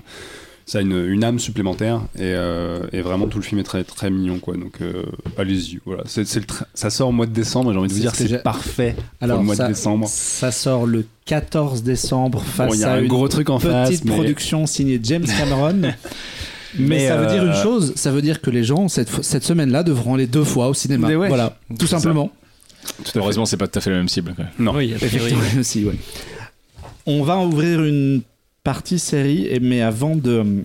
Je vais encore vous raconter une histoire. là. Ah, c'est beau. Non, Père Castor. Euh, il y a quelques jours, Jean-Victor et moi, on est allé voir Bono en, en spectacle au Grand Rex, le, le chanteur de U2 qui, est, euh, qui est venu présenter, euh, qui fait un petit show pour accompagner euh, avec des titres réorchestrés où il raconte sa vie dans des euh, extraits façon one-man show pour accompagner la, la sortie d'une euh, d'une biographie, autobiographie. autobiographie qui s'appelle Surrender et qui, est, euh, qui est dispo partout. On pourrait vous parler de ça Mais et de Bono. mais J'ai hésité, j'ai hésité. Mais pas du tout. je- on va vous le parler de sa fille, Eve. Hewson, ouais. qui joue dans une série qui s'appelle Bad Sister. ah Exactement. ouais, Ouais. je savais pas le raccord incroyable putain. la transition Il y a des gens qui bossent hein, quand même. hein. Il écrit. hein. ouais, aujourd'hui, j'avais envie de vous parler euh, d'une série qui, franchement, ben, avait c'est pour tout ça que t'as regardé je comprends mieux Ouais, c'est pour ça que j'ai regardé, j'avoue. Avait tout pour me plaire sur le papier. Remake d'une série belge, flamande pour être exact. Ça, ça intitulée. Clan. Non, non, non, c'est- le même pays, moi je suis content. ok Euh, ça se passe en Irlande, à Dublin Ah. et aux alentours, donc dans, la jolie, dans les jolies villes de House et de Malahide. Et effectivement, avec la fille de Bono. euh, en, en un personnage, dans un des personnages principaux. Donc c'est, euh, ça cochait un petit peu toutes mes cases. Et je me suis dit, moi, je vais regarder. et en fait, euh, donc Bad Sister se passe en Irlande. Ça a été développé par l'actrice Sharon Horgan avec euh, tout un tas d'acteurs que vous avez peut-être connus euh, ou que vous avez reconnus, donc no- notamment euh, Brian Gleeson qui est fils d'eux, Eve Hewson qui est fille d'eux, comme tu disais Marc, Daryl McCormack qui joue dans Mes rendez-vous avec Léo, une comédie romantique avec Emma Thompson qui sort après-demain, qui sort demain même, je suppose, qu'on va en mettre en ligne mardi, qui est une comédie romantique qui fait beaucoup parler d'elle. Avec aussi notamment dans les acteurs que vous avez pu euh, connaître Assad Bouab qui joue Hicham dans 10%, qui a aussi un second rôle. Euh, Dans le film d'Olivier Marshall, non? Je ne l'ai pas vu. overdose? Overdose, Ah ouais. oui, Ouais. Ouais, oui, il est- ouais. non, bah je l'ai pas vu. ça a l'air terrible. Désolé. Il fallait bosser un peu. personne ne le voit Ou encore Class Bang euh, qu'on a pu voir en Fjolnir dans The Northman. Donc voilà, tout un tas de petits Ouais. acteurs qu'on a déjà vu quelque part. Mm. Et donc c'est un beau casting pour une très très chouette série euh, teintée d'humour noir. Donc en fait, on a Eva, Grace, Ursula, Bibi et Becca qui sont cinq sœurs qui sont très très proches. Le problème c'est que la deuxième plus âgée qui est Grace, euh, qui est mariée avec John Paul, qui est un connard misogyne, raciste, pervers narcissique. Un mec sympa quoi. Euh, vraiment un mec dès qu'il ouvre la bouche en fait dans la série, on a envie qu'il meure. Et ça tombe bien puisque le premier épisode s'ouvre sur son enterrement. Et on va vite comprendre euh, que sa mort n'est pas accidentelle a priori et que ce serait peut-être une des sœurs ou les sœurs ou quelqu'un qui gravite, qui gravite autour, de, autour de, cette, sor- de cette sororité qui l'aurait tué pour tuer un peu... euh, pour, pour le tuer et pour libérer un peu tout le monde, sachant que euh, vraiment c'est une personne absolument euh, détestable qui appelle sa femme mommy avec un petit, euh, un petit air condescendant euh, qui, euh, dans les crasses qu'il a pu faire, fait passer un voisin prêtre pour un pédophile euh, parce que le voisin s'approche un petit peu trop de sa femme, euh, qui évidemment ne touche plus sa femme euh, depuis des années, la rabaisse quotidiennement, rabaisse ses sœurs, bref. C'est vraiment une personne absolument détestable. Mais est-ce que ça mérite la mort? Franchement, franchement, Vous avez deux heures. Bah, c'est un peu le sujet de la série. hein. c'est un peu le sujet de la série, mais franchement, oui, je pense qu'on a tous déjà souhaité autour de cette table la mort de quelqu'un. Et là, euh, c'est vrai que c'est. Soyons honnêtes. Nous, nous embarque pas dans ton délire. Allez.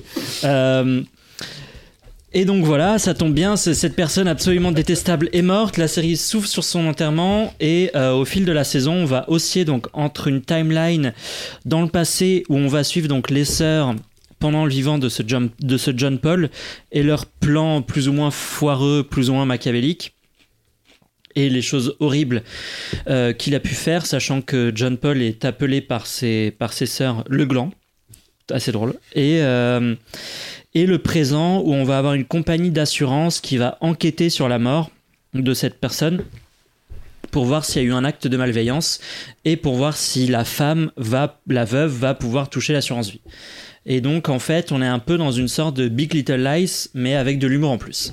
C'est une série qui est, euh, moi j'ai trouvé très rafraîchissante, qui est très drôle puisque les cinq sœurs sont vraiment très très attachantes. On a envie euh, de faire un peu partie de leur famille, ou euh, même d'aller boire, des coups euh, avec elles au bord de la mer irlandaise. Et quand on creuse un peu, on se rend compte que c'est quand même une série qui est merveilleusement bien construite et bien écrite. On a 10 épisodes d'une heure à peu près. Donc voilà, cha- chaque, année, chaque mois, Jean-Victor me dit Putain, tes séries de 10 heures, euh, ça me casse un peu les couilles. Voilà, c'est encore une série de 10 heures. Et surtout, c'est une série qui illustre, qui illustre parfaitement la, max- la masculinité toxique et la, sor- et la sororité qui peut en découler. J'ai un peu de mal, pardon. Euh, donc c'est forcément une série qui est résolument féministe, euh, qui dépeint merveilleusement bien, je trouve, les relations familiales et fraternelles. Et euh, c'est une série qui est aussi jouissive puisque chaque, apparition du fameux John Paul où on a vraiment encore une fois qu'une seule envie, c'est qu'il meurt, on se dit que bah, il est déjà mort, donc en fait tout va bien. Euh, ça se transforme évidemment en un petit côté whodunit où en fait euh, ben voilà qui finalement a tué euh, ce personnage. Et au début de, chaque épisode on va se dire ah c'est peut-être lui parce que du coup il avait une bonne raison. Et en fait on se rend compte que tout le monde avait une bonne raison de tuer cet enculé.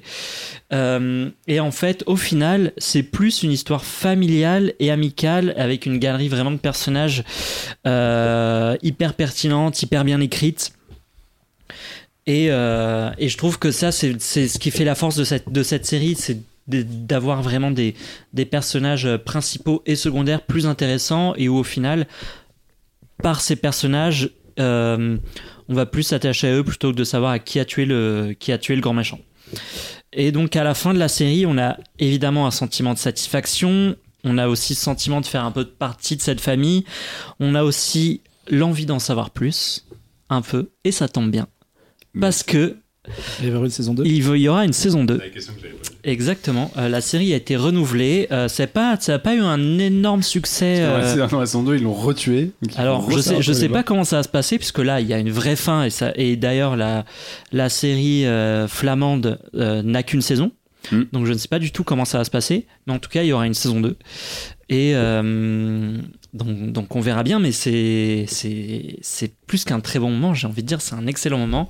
On a envie de, de parcourir les, les rues irlandaises, d'aller boire des coups, d'aller se baigner dans la mer, d'aller tuer des gens. euh, voilà, quoi. Je crois qu'Alexandre a passé trop de temps à Naples et que ça. C'est le moment confession, Alexandre. Entre la violence de Primal et. euh, la- Ouais, ouais, dans le il sujet. il n'y a qu'un pas. On est dans le sujet. Toi, t'avais vu moi, le premier épisode Moi, j'ai vu le premier épisode parce qu'on peut dire aux gens que donc c'est disponible sur euh, Apple TV+. sur Apple TV, t'as raison. Et le premier est disponible gratuitement, donc si vous voulez vous faire une idée, vous pouvez le mater euh, gratos. Euh, effectivement, ça m'a fait penser à Big Little Lies, et je me suis rappelé que Big Little, Li- Big Little Lies, la série avec euh, Reese Witherspoon et euh, Nicole Kidman, avait eu une deuxième saison Qui qui, était, font- qui était moins bien. qui, qui était moins bien, mais qui, enfin, le sujet qui était un peu le même euh, permettait quand même effectivement de, de rebondir. Donc, ils ont sans doute une, une piste là-dessus. Moi, j'ai pas complètement accroché à l'humour. Par contre, j'ai accroché un peu à ce côté très mystérieux de, dès le premier épisode, on nous vend que il s'est passé un truc et qu'il y a une des sœurs qui est responsable.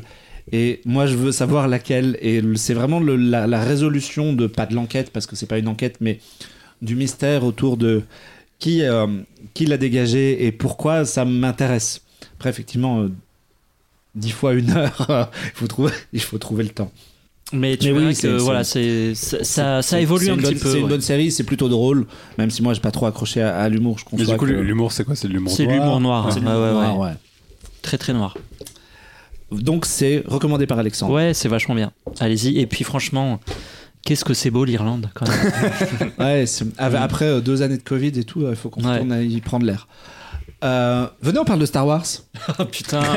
Allez. Allez Ah, ça faisait Ah, ça faisait longtemps. Attends, c'est vrai que ça faisait longtemps. Franchement, Ah oui, pour le ça coup, faisait longtemps. C'est vrai que ça faisait longtemps. C'est pas pour rien. On s'est on s'est retenu de pas parler de Boba Fett, donc euh, Ouais, Euh, écoute, c'est, c'est, vous êtes ça aurait été vite fait. Est-ce ouais. est-ce- est-ce qu'il fallait en parler? On n'est pas sûr. Du coup, quand je t'ai demandé, Ulysse, de quoi tu euh, voulais parler dans cette émission, tu m'as dit Andor, évidemment. La marque a fait un triple salto de joie. En avant Yes. Non, bah pour le coup, c'est c'est. pas moi qui parle de Star Wars dans ce podcast.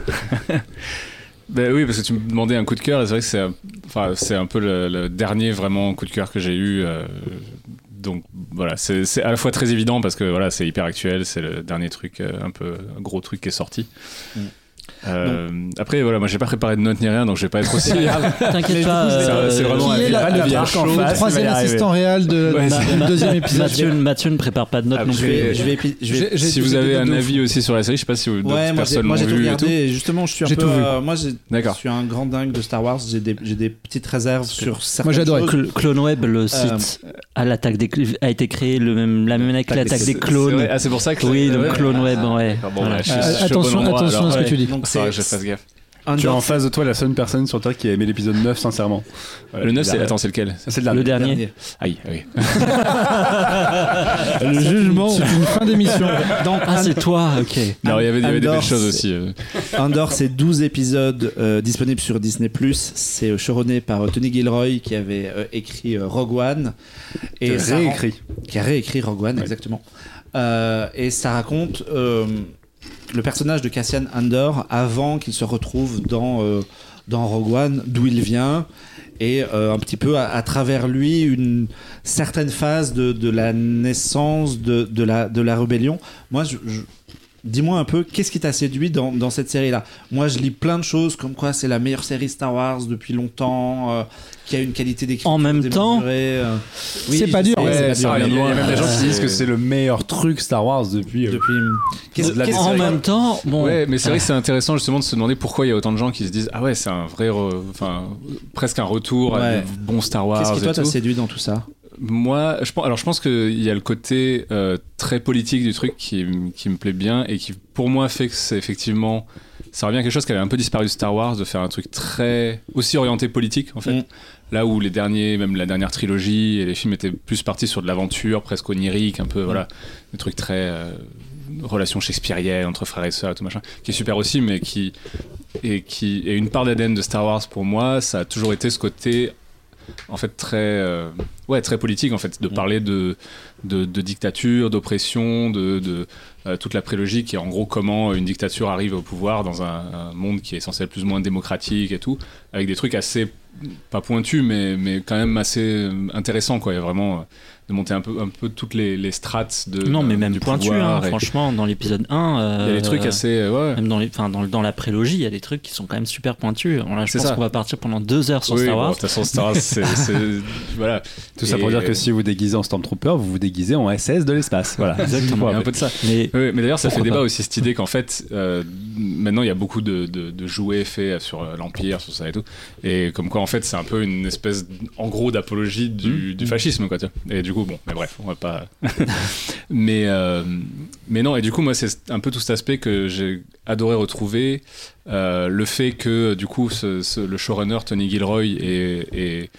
lui-même disait en fait je veux pas euh, je veux surtout pas faire de fan service sur cette série c'est vraiment je veux créer avant tout une histoire et, et là où bah, Mandalorian que j'ai adoré à côté de ça hein, et Boba Fett que j'ai un peu moins aimé et Obi-Wan et tout on, croulent un peu sous le poids des références qu'ils se mettent un Mm. peu régulièrement dans la série euh, Mm. les personnages qui reviennent euh, voilà tous les personnages en fait sont des personnages déjà vus ou entendus dans des enfin, dans des- dans d'autres séries ou de, de Star Wars ou dans les films et tout Là, l'idée de faire un truc euh, vraiment euh, qui, qui s'embarrasse pas de ça, qui veut vraiment juste se concentrer avant tout sur l'histoire et sur le personnage, je pense que c'est ça qui m'a bien plu.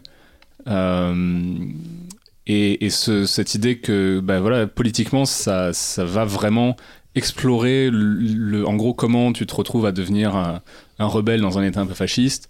Qu'est-ce que tu es prêt à sacrifier pour, euh, dans, une, dans ce genre de situation euh, et, ça, ça- et, et- et le fait que ça montre un peu toutes les strates et, et plein de visions différentes sur ce thème-là, parce que du coup tu vois à la fois euh, les rouages de, de, justement euh, l'empire, euh, à la fois les officiers de l'empire, les, les, les comment les, les- la, la police un peu corporation qui du coup est en dessous d'eux, qui se retrouvent un peu manipulés par l'empire, avoir aussi leur leur leur idée de comment gérer les problèmes, euh, la chancelière ou je, je sais plus la gouverneuse euh, gouvernante, je sais plus, je sais plus quel est son statut, mais qui est beaucoup plus haut dans le rang de la politique et qui se demande euh, voilà comment aussi jouer le mieux ses cartes pour arriver à, aider la rébellion. Enfin. et, et, et avoir ces, tous ces personnages différents qui donnent chacun leur vision fait que tu as un degré de. C'est pas- c'est plus du tout manichéen comme peut l'être des fois dans ses pires moments Star Wars, je trouve. Et ça revient sur un truc où c'est. c'est euh, ouais, c'est très. euh, c'est ça, ça devient très politique en fait. C'est. Tout le monde n'est pas prêt à sacrifier la même chose pour, euh, face à ce genre de situation d'état fasciste et de, d'oppression et tout ça. Et, euh, et il y a- il peut y avoir tous les, tous les, les degrés de- d'implication dans ce truc-là. Enfin voilà, c'est vraiment. Je trouvais qu'il y avait. C'est, c'est, je trouvais que c'était assez chiadé à ce niveau. En termes Ouais, d'écriture, a- pour le coup, je trouve qu'il y a un vrai soin dans faire un- proposer une vision assez complexe et assez euh, intéressante. Il y, a, il y a un gros taf sur le world building et justement le- la manière dont euh, fonctionne l'Empire avec cette espèce de département où ils sont tous en blanc, où ils, où ils mènent des enquêtes de contrôle pour vérifier que euh, la politique impériale Mm. est bien respectée.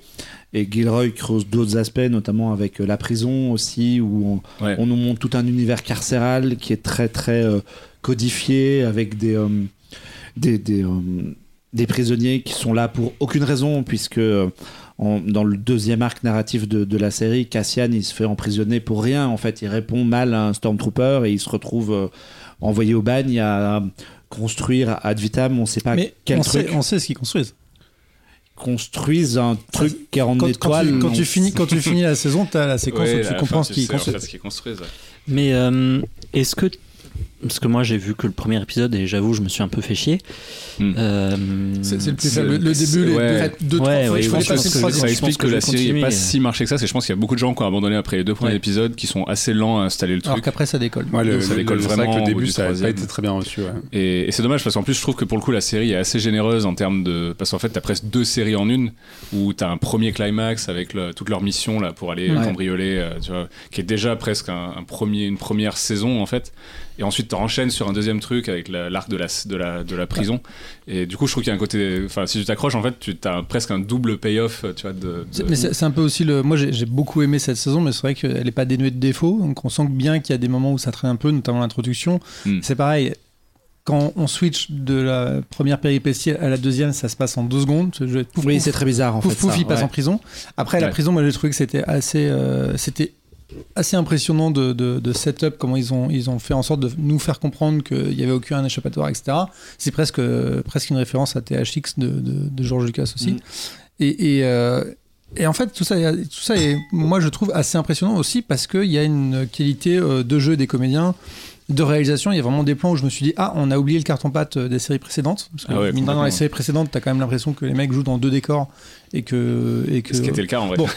Après, c'est des séries où le Devant héros, deux écrans. où le héros a un casque, donc en termes d'intensité de jeu, c'était assez limité. Ouais, ouais, ouais. Mais, Très mais, expressif ce casque. mais pour le coup, je trouve que. Et puis, ça, ça arrive à, à- à gérer euh, une douzaine de second rôles qui se gardent jusqu'au bout. Et j'ai vu assez peu de séries euh, actuelles Mm. ou même de films où on voit autant de rôles qui sont tenus jusqu'au bout. Ils ont chacun leur rôle de manière pertinente. Et c'est C'est ça, et parce que vraiment tous ces rôles-là ont un- un- une signification dans le thème que ça explore, et c'est ça que je trouve assez fort aussi, c'est que ils ont tous cette vision à donner de à quel point ils sont impliqués dans ce, dans c'est ça, dans cette idée de se battre contre la contre le fascisme, se battre contre l'oppression et tout. Et avec chacun un niveau de lecture qui est un peu différent, et chaque tous tu peux un peu les comprendre, quel que soit leur degré d'implication. Quel que soit, il y a ce côté très humain de, euh, euh, voilà, même le, le, le- le- justement le mec de la, de la, de la, de la police euh, corporate là, qui, qui, se, qui doit retourner chez sa mère après, euh, tu vois, Ouais.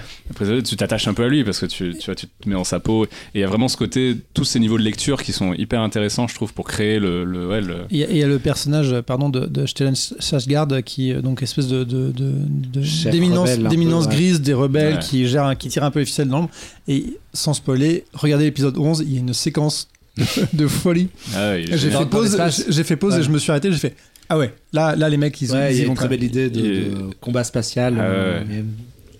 Moi, moi, ce qui m'a un peu embêté, je crois en fait, au final, pour avoir vu toute la série et avoir un peu râlé sur le démarrage et son rythme, je crois que ce qui m'a embêté, c'est euh, c'est le fait que Disney l'ait mis euh, semaine par semaine, alors que c'est complètement une série qui se binge en fait. moi, moi je Ouais, l'ai bingé ouais complètement. Parce que quand tu la binges pas, Ouais, mais Kenobi en fait aussi en fait finalement. Parce que Kenobi déjà Oui, c'est chiant un épisode. Kenobi, on est d'accord, c'était de la merde, non Oui, oui. par ailleurs, par c'était pas terrible. Euh, Kenobi, il y avait des péripéties en fait, à voilà. chaque épisode. Là, il y a vraiment des épisodes où tu as l'impression qu'il se passe rien, mais en même temps, ça construit quelque chose qui finit par prendre du sens. Et effectivement, le jeune flic qu'on voit au début, qui à un moment donné retourne chez sa mère et pendant un épisode, on le voit manger des céréales en discutant avec elle. fait, mais où va cette série alors que Et moi je l'ai bingé du coup ouais. juste l'épisode, tu fais mais foutez de ma gueule.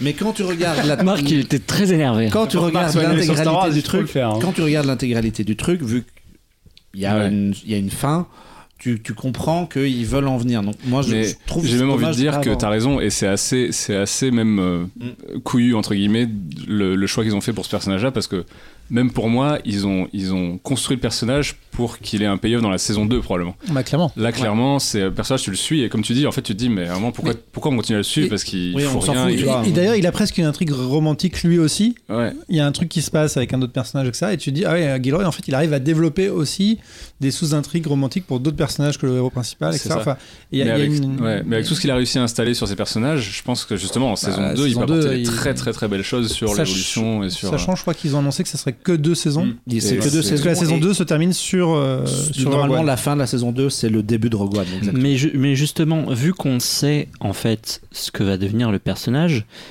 est-ce qu'il n'y a pas. euh, Enfin, est-ce que ça joue aussi sur le côté suspense? Oh non, il est en prison, va-t-il réussir à sortir de pas- il y a prison? pas que lui hein. En, en fait, là, là, Oui, c'est oui. ce que tout le monde disait euh, juste avant sur les seconds rôles et le, le- le world building autour de ça. Moi, je crois que Cassian, le personnage en tant que tel, c'est un prétexte en fait. Oui, c'est un, C'est pré- ouais. un prétexte de raconter une époque, de raconter une époque de euh, le- la montée de l'empire.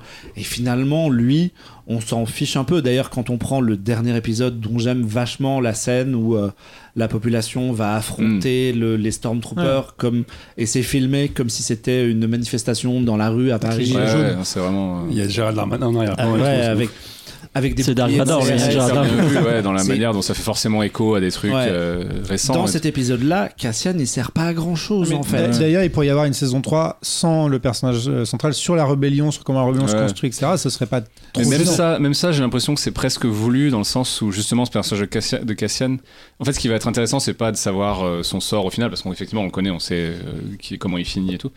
Mais c'est plus qu'est-ce qui va l'amener à finalement devenir euh, rebelle? Et c'est plus ce truc, ce changement moral en fait, où t'attends de voir comment, tu vois, quelle est l'évolution de. Et, et, et, et pendant presque toute la saison, en fait, il y a ce, ce process que tu sens se fait vraiment petit à petit dans sa tête.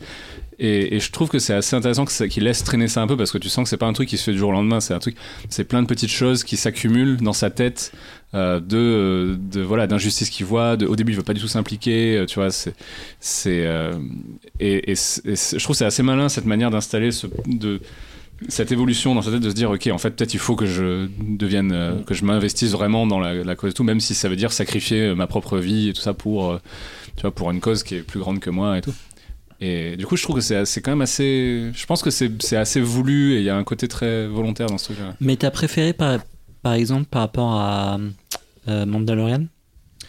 Mandalorian je trouve que c'est c'est un peu plus le bonbon du matin que tu regardes Oui. comme un dessin animé de, de tu Le vois fameux dimanche matin. Le ma- fameux dimanche matin. Et j'ai adoré la série dans ce sens-là. Euh, c'est en plus, je crois que c'était au- il y avait le deuxième confinement, au moment Ouais. la saison 2, je crois, sortait un truc comme ça. Mm. Et franchement, je savourais tous les, je sais plus si c'était tous les samedis ou je sais plus quoi, mais euh, enfin c'était et euh, enfin la, la série est, vraiment fun. Elle prend le temps d'installer des ambiances, des personnages et tout. Bébé Yoda, tout le monde est d'accord. Enfin, c'est- enfin ils ont vraiment mis des, fait des trucs trop cool dedans. Mais c'était beaucoup plus fun et gratuit que ce Ouais. que euh, Andor installe, qui pour le coup pour moi est beaucoup plus intéressant. euh, émotionnellement et, et politiquement justement tu vois euh, ouais Mandalorian c'est un western en fait tu Mhm. regardes ça pour tu vois il y a- mais il n'y a pas une, une valeur euh, ajoutée de tu vois de d'émotion et de complexité un peu dans les personnages voilà c'est c'est Ce les archétypes quoi Ce qui est marrant, c'est que de la même manière que, que vous parlez du fait que le personnage de Andor finalement soit pas capital pour la série, on- votre conversation, on pourrait presque penser que c'est pas du tout une série Star Wars et qu'on pourrait retirer le filtre Star Wars et que la série se tient pour ce qu'elle raconte. Quoi. je pense qu'elle peut s'apprécier même sans être une série histoire. Justement, comme il le déconnecte complètement des, des canons et des et, et des, des- du fan service et tout. En fait, c'est tu vois juste euh, voilà une série. Tu pourrais la voir comme une série normale. Ouais, d'ail- d'ailleurs, il y a très peu de Stormtroopers, il y a très peu d'aliens. C'est Il y a beaucoup pas de Jedi, il y a pas de c'est beaucoup, il y a pas, il y a pas tout ça. euh, Il y a vraiment un détachement par rapport à la manière de, de construire l'univers et il y a un peu de fan service, mais c'est vraiment des trucs obscurs pour Ça, c'est des, des petites pour choses des pour, nerds absolus de ah oui telle arme là c'est une référence à tel machin. Ouais, c'est ça. Mais Marc, il a grillé, va hein. passer à côté. Ah va ouais, je passer à l'ai. côté. c'est dans le troisième plan du cinquième film. Ouh. Non, mais Et- sur les réseaux sociaux, j'ai quelques contacts assez euh, Ah bon pointus sur le sujet. et, et justement, ratez pas le. Comme il y a un truc, petit truc de fan service, c'est le dernier épisode, il y a une scène post générique. Oui, c'est vrai. Ah, mais je l'ai C'est- pas Bah vu. voilà, c'est pour ça que Ah, t'as Ah, fan, faux allez fan. Je t'enlève ton badge C'est pour ça que t'as pas, c'est pour ça que t'as pas compris la prison, la fin de la prison. Ah, mais je vais euh, rentrer chez moi. Je, je vous, je vous laisse et je vais voir cette scène. Et du coup, euh, t'es moins vénère maintenant Ouais, ouais, au, Ouais. fina- au Au final. début, je- ouais, ouais, Au début, quand même vénère, ah ouais. Il disait, ouais, chier et tout. Ah, C'est nul Mais moi, putain. moi, c'est, moi, c'est contre Obi-Wan que j'étais un peu vénère, hein, je vous avoue. euh, Ouais.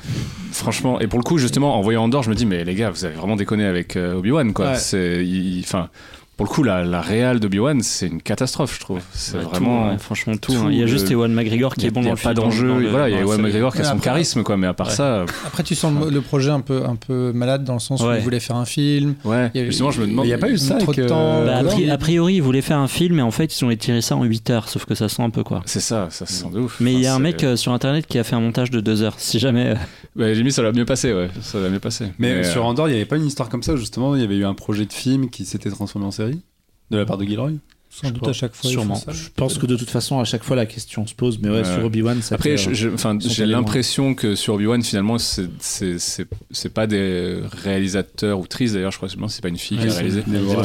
J'ai l'impression que c'était des gens avec peu d'expérience qui se retrouvaient à la machine d'un truc qui les dépassait un peu, avec probablement des contraintes euh, de la part de, de la production en mode genre euh, c'est Obi-Wan, les, gars, là, faites personnage, vraiment gaffe à ce que vous faites avec, tu vois. Là où Andor, c'était genre ouais, c'est Cassian, allez, faites ce que vous voulez. Et en Plus plus, ils ont, ils ont filé ça aux mains d'un mec qui est quand même qui a du bagage. Ouais. tu vois. Tony Gilroy, enfin, justement, il a déjà fait des trucs très politiques et très très ambitieux et tout.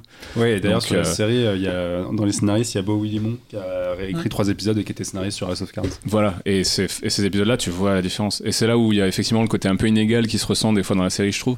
C'est que par exemple, ceux de la prison qui ont été, je crois, c'est ceux-là qui ont été écrits par ce mec, je crois. Je crois que c'est 7, 8, 9, ouais. Tu sens la différence et t'as des dialogues, tu t'es accroché à ton siège juste sur un chant contre chant avec, euh, tu vois, le, justement là, le mec là. euh, Andy Serkis. euh, déjà, ouais, Andy Serkis, ouais, qui est très très bon aussi. Et non, mais le vieux qui est en, qui est en, en rôle euh, euh, Andor, là, qui, tu sais, sur la passerelle avec la top, là, quand il y a ce dialogue euh, chant contre chant où juste il donne ses motivations, euh, tu vois. Et c'est un monologue, quoi, juste. il- et c'est hyper bien écrit. Et c'est. Et tu vois vraiment, la- du coup, la différence, je pense, c'est juste le, le- le casting des, des réalisateurs et écrivains et tout qui, Ouais, qui change tout, quoi, souvent. Moi, j'avais pas prévu de mater, mais si quelqu'un qui a bossé sur Primal dit que c'est bien, euh, peut-être Ouais, franchement. Ouais, vas-y. et en plus, Allez. Mais tu, tu vas pouvoir le binger, donc tu vois peut-être peut-être Ouais, et peut-être que peut-être que t'apprécieras un Star Wars. Je sais pas. Moi, j'aime bien Star Wars à la base, mais de... Star- voilà, Pas- il y a il y a longtemps. Mais euh, non, en plus, vous avez peut-être me. Moi, on, on m'a dit qu'il fallait regarder trois épisodes par trois épisodes parce que c'était des arcs de trois épisodes. Mais du coup, C'est ça, il y a ça, ce ouais. truc un peu trois. Ouais. Mais j'avoue que même, euh, même l'épisode 5 ou 6, quand il y, a, il y a- il y a un truc de casse et machin, Ouais, j'avoue ouais. qu'il y a, en fait, il y a, y même euh, des épisodes tout seuls qui sont, des, qui sont assez jouissifs. Quoi. C'est ça. Et puis vraiment avec des thèmes abordés. Justement, toute la partie casse, ça parle presque plus de colonialisme et tout parce qu'ils sont installés sur une planète où Ouais. ils ont, euh, euh, en gros, euh, en- enfin, regroupé toute la population dans des villes pour les faire bosser et tout. Et euh, ça parle vraiment de la, de C'est comment ils parle de la France. Gérald Darmanin, le comment ils communisme, maintiennent, euh, putain. ce qui est- ce qui est hyper appréciable, c'est aussi c'est une série qui parle enfin des, des conséquences de ce qui se passe. C'est-à-dire que si le héros fait, fait un truc pour genre euh, contre l'Empire, eh ben, il y a des conséquences, l'Empire réplique. Et en fait, c'est un, un des rares Star Wars où Tu veux dire que comprends. l'Empire contre-attaque Ah yes, bravo, je l'ai. Et en fait, c'est pas souvent, mais tu fais Ah oui, en fait, là, ils ont cru faire un truc bien, et en fait, les conséquences sont pires, et après, il faut qu'ils rattrapent la connerie. Et, Et ça. Ouais, ça, c'était abordé dans Rogue One, mais ça- Ouais. ça passait complètement à la trappe au final. Là, c'est euh, déjà une conséquence réelle qu'il le- faut en prison et tout. C'est ça aussi, c'est pour ça aussi. il y a des conséquences sur les autres personnages et tout. Et en fait, il arrive quand même à montrer ça euh, de manière assez euh, sibylline, parce qu'en fait, il va pas non plus tout raconter, Ouais, ouais. donc il y a des ellipses. Mais ça ajoute à cette euh, complexité de justement montrer vraiment plein de, de- enfin dans toute sa complexité, euh, ce genre de truc très politique une et très Une forme de euh, gravité. Et, et d'un point de vue très technique justement, effectivement, euh, par rapport à Mandalorian et Boba Fett aussi, je crois, qui était tourné dans ce fameux Le système volume, ouais. euh, Le volume, ouais. de- d'écran D'écran, LED là, Production virtuelle. qui est en soi assez révolutionnaire. Il faut admettre, euh, euh, euh, ça, ça marchait super bien. euh, sur Bah, quand c'est bien utilisé, Quand c'est bien utilisé, ça tu vois, très bien, dans- ouais. sur Obi-Wan, c'est moche quoi. Euh, voilà, à côté de ça, sur, sur des séries comme Obi-Wan, c'est très moche. Et, et en voyant Andor qui, pour le coup, prend le parti pris de pas utiliser ces trucs-là et de refaire des, des trucs de faits sortir en, en extérieur. de sortir dans des vrais extérieurs et bon, avec des c'est- ajouts c'est- 3D, enfin en Il y a image des moments, et tout. c'est beau. Tu fais Ah, pour du Star Wars récent, c'est beau quand même. Ah ouais, la série est magnifique et, et tu vois et tu vois un peu la différence, je trouve, avec des Mandalorians et tout, où, où, où ce, ce truc de- d'avoir c'est l'écran LED autour, en fait, ça réduit vachement la zone Mm. de, de, où- dans laquelle ils les filment espaces souvent où ils sont. les espaces. Et en fait, tu le sens pas trop quand tu regardes Mandalorian parce que c'est fait de manière très intelligente Mm. et tout. Donc, à aucun moment, tu te dis, ah ouais, c'est. Mais quand tu vois Andor, en fait, tu te rends compte que les angles de caméra, les, Mm. les compositions et tout sont beaucoup les, plus les variés. profondeurs de champ. Les les- profondeurs de champ sont beaucoup plus travaillées et tout. Et tu te dis, ah ouais, ok. Allez, c'est bon, fait, vous me l'avez vendu. Ouais. C'est.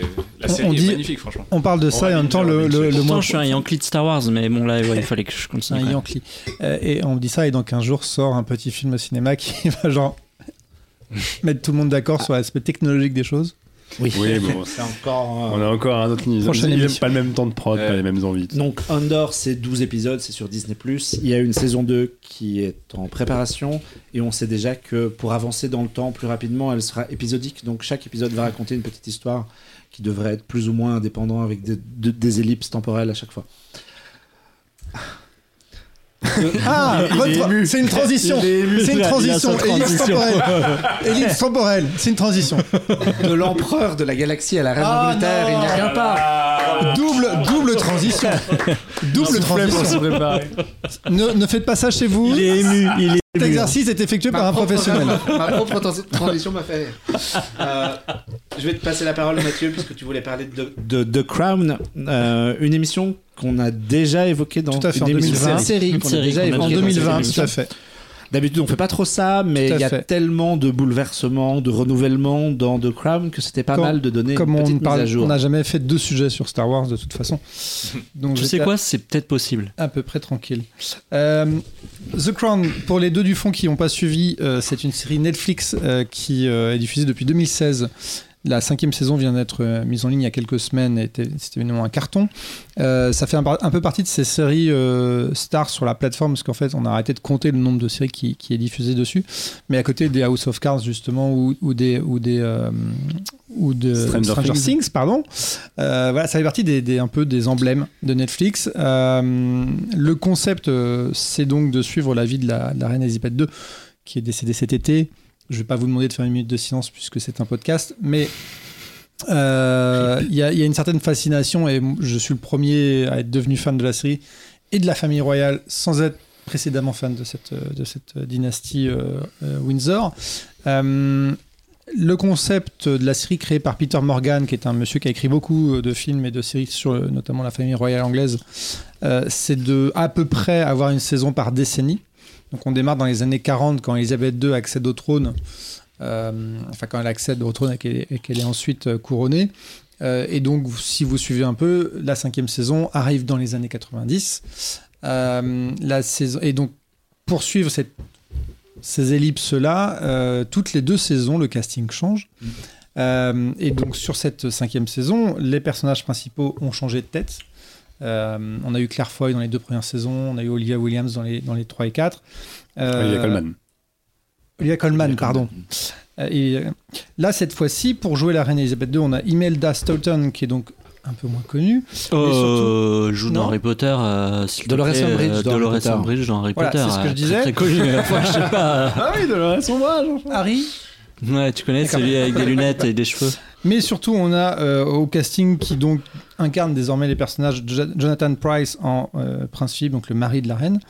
Euh, une question qu'on va se poser, c'est Dominique West en Prince Charles, Elizabeth Debicki en Princesse Diana, et ensuite on a euh, notamment Johnny Lee Miller qui est assez étonnant en John Major. Et je ne sais pas si pour les plus vieux d'entre nous vous vous rappelez de John Major, c'était le premier ministre anglais en tout cas, la, la de ressemblance 90 à incroyable. 96, c'est le premier ministre qui. euh, on va spoiler un peu la fin, mais donc la princesse Diana décède. Quoi? À peu près à ce moment-là, et donc, euh, donc cette saison joue avec, euh, avec euh, John Major, qui est euh, donc cet acteur assez, ah, finalement assez jeune, mais qu'ils ont grimé avec des, des cheveux blancs, qui est assez saisissant. Euh, Sachant qu'on peut double spoiler, la, la série s'arrête avant la mort de Diana. Enfin, la saison 5 s'arrête avant la mort de Diana. oui, je, je l'aurais pas dit ça. Oui. Euh, Bon, c'est pas non Bon, plus. c'est pas non plus, euh, Et c'est un, un peu le souci de Elle cette joue- saison. C'est un peu le souci de cette saison parce qu'en fait, euh, je suis un peu resté sur ma faim. Euh, cette saison 5 de The Crown, euh, on n'a pas l'habitude, on- souvent on fait des sujets sur des trucs qu'on a adorés dans, dans le mois qui, qui, qui précède, mais là pour le coup, je me disais, tiens, euh, en fait, ça a été tellement un blockbuster cette série, c'était tellement fascinant, et surtout, c'est tellement des moyens de production énormes. C'est-à-dire qu'en fait, à chaque épisode, les mecs, euh, il y a des yachts, il y a des bateaux, il y a des avions, euh, Bah, il y a des châteaux, enfin vraiment. C'est la série la plus chère de Netflix. l'histoire avant, euh, avant Le Seigneur des Anneaux. Ouais, et Netflix a vraiment mis, euh, mis euh, le paquet pour que ça, ça soit réaliste, et ça l'est. Euh, et en fait, là, cette saison 5, qui est brillante par de nombreux aspects, euh, cède un peu sous le poids de ce personnage qui est Diana, en fait. Euh, là où elle était centrale dans les années 80, dans la saison 4, euh, où, c'était assez fascinant de la voir arriver dans cette famille, de, se- clasher littéralement avec toutes les habitudes de ce, ce que dans la série ils appellent le système, c'est-à-dire que quand rentre dans la famille royale, on intègre un système, donc il faut faire des courbettes, il faut euh, respecter les choses, etc. Il faut bien s'habiller, tapis rouge, etc.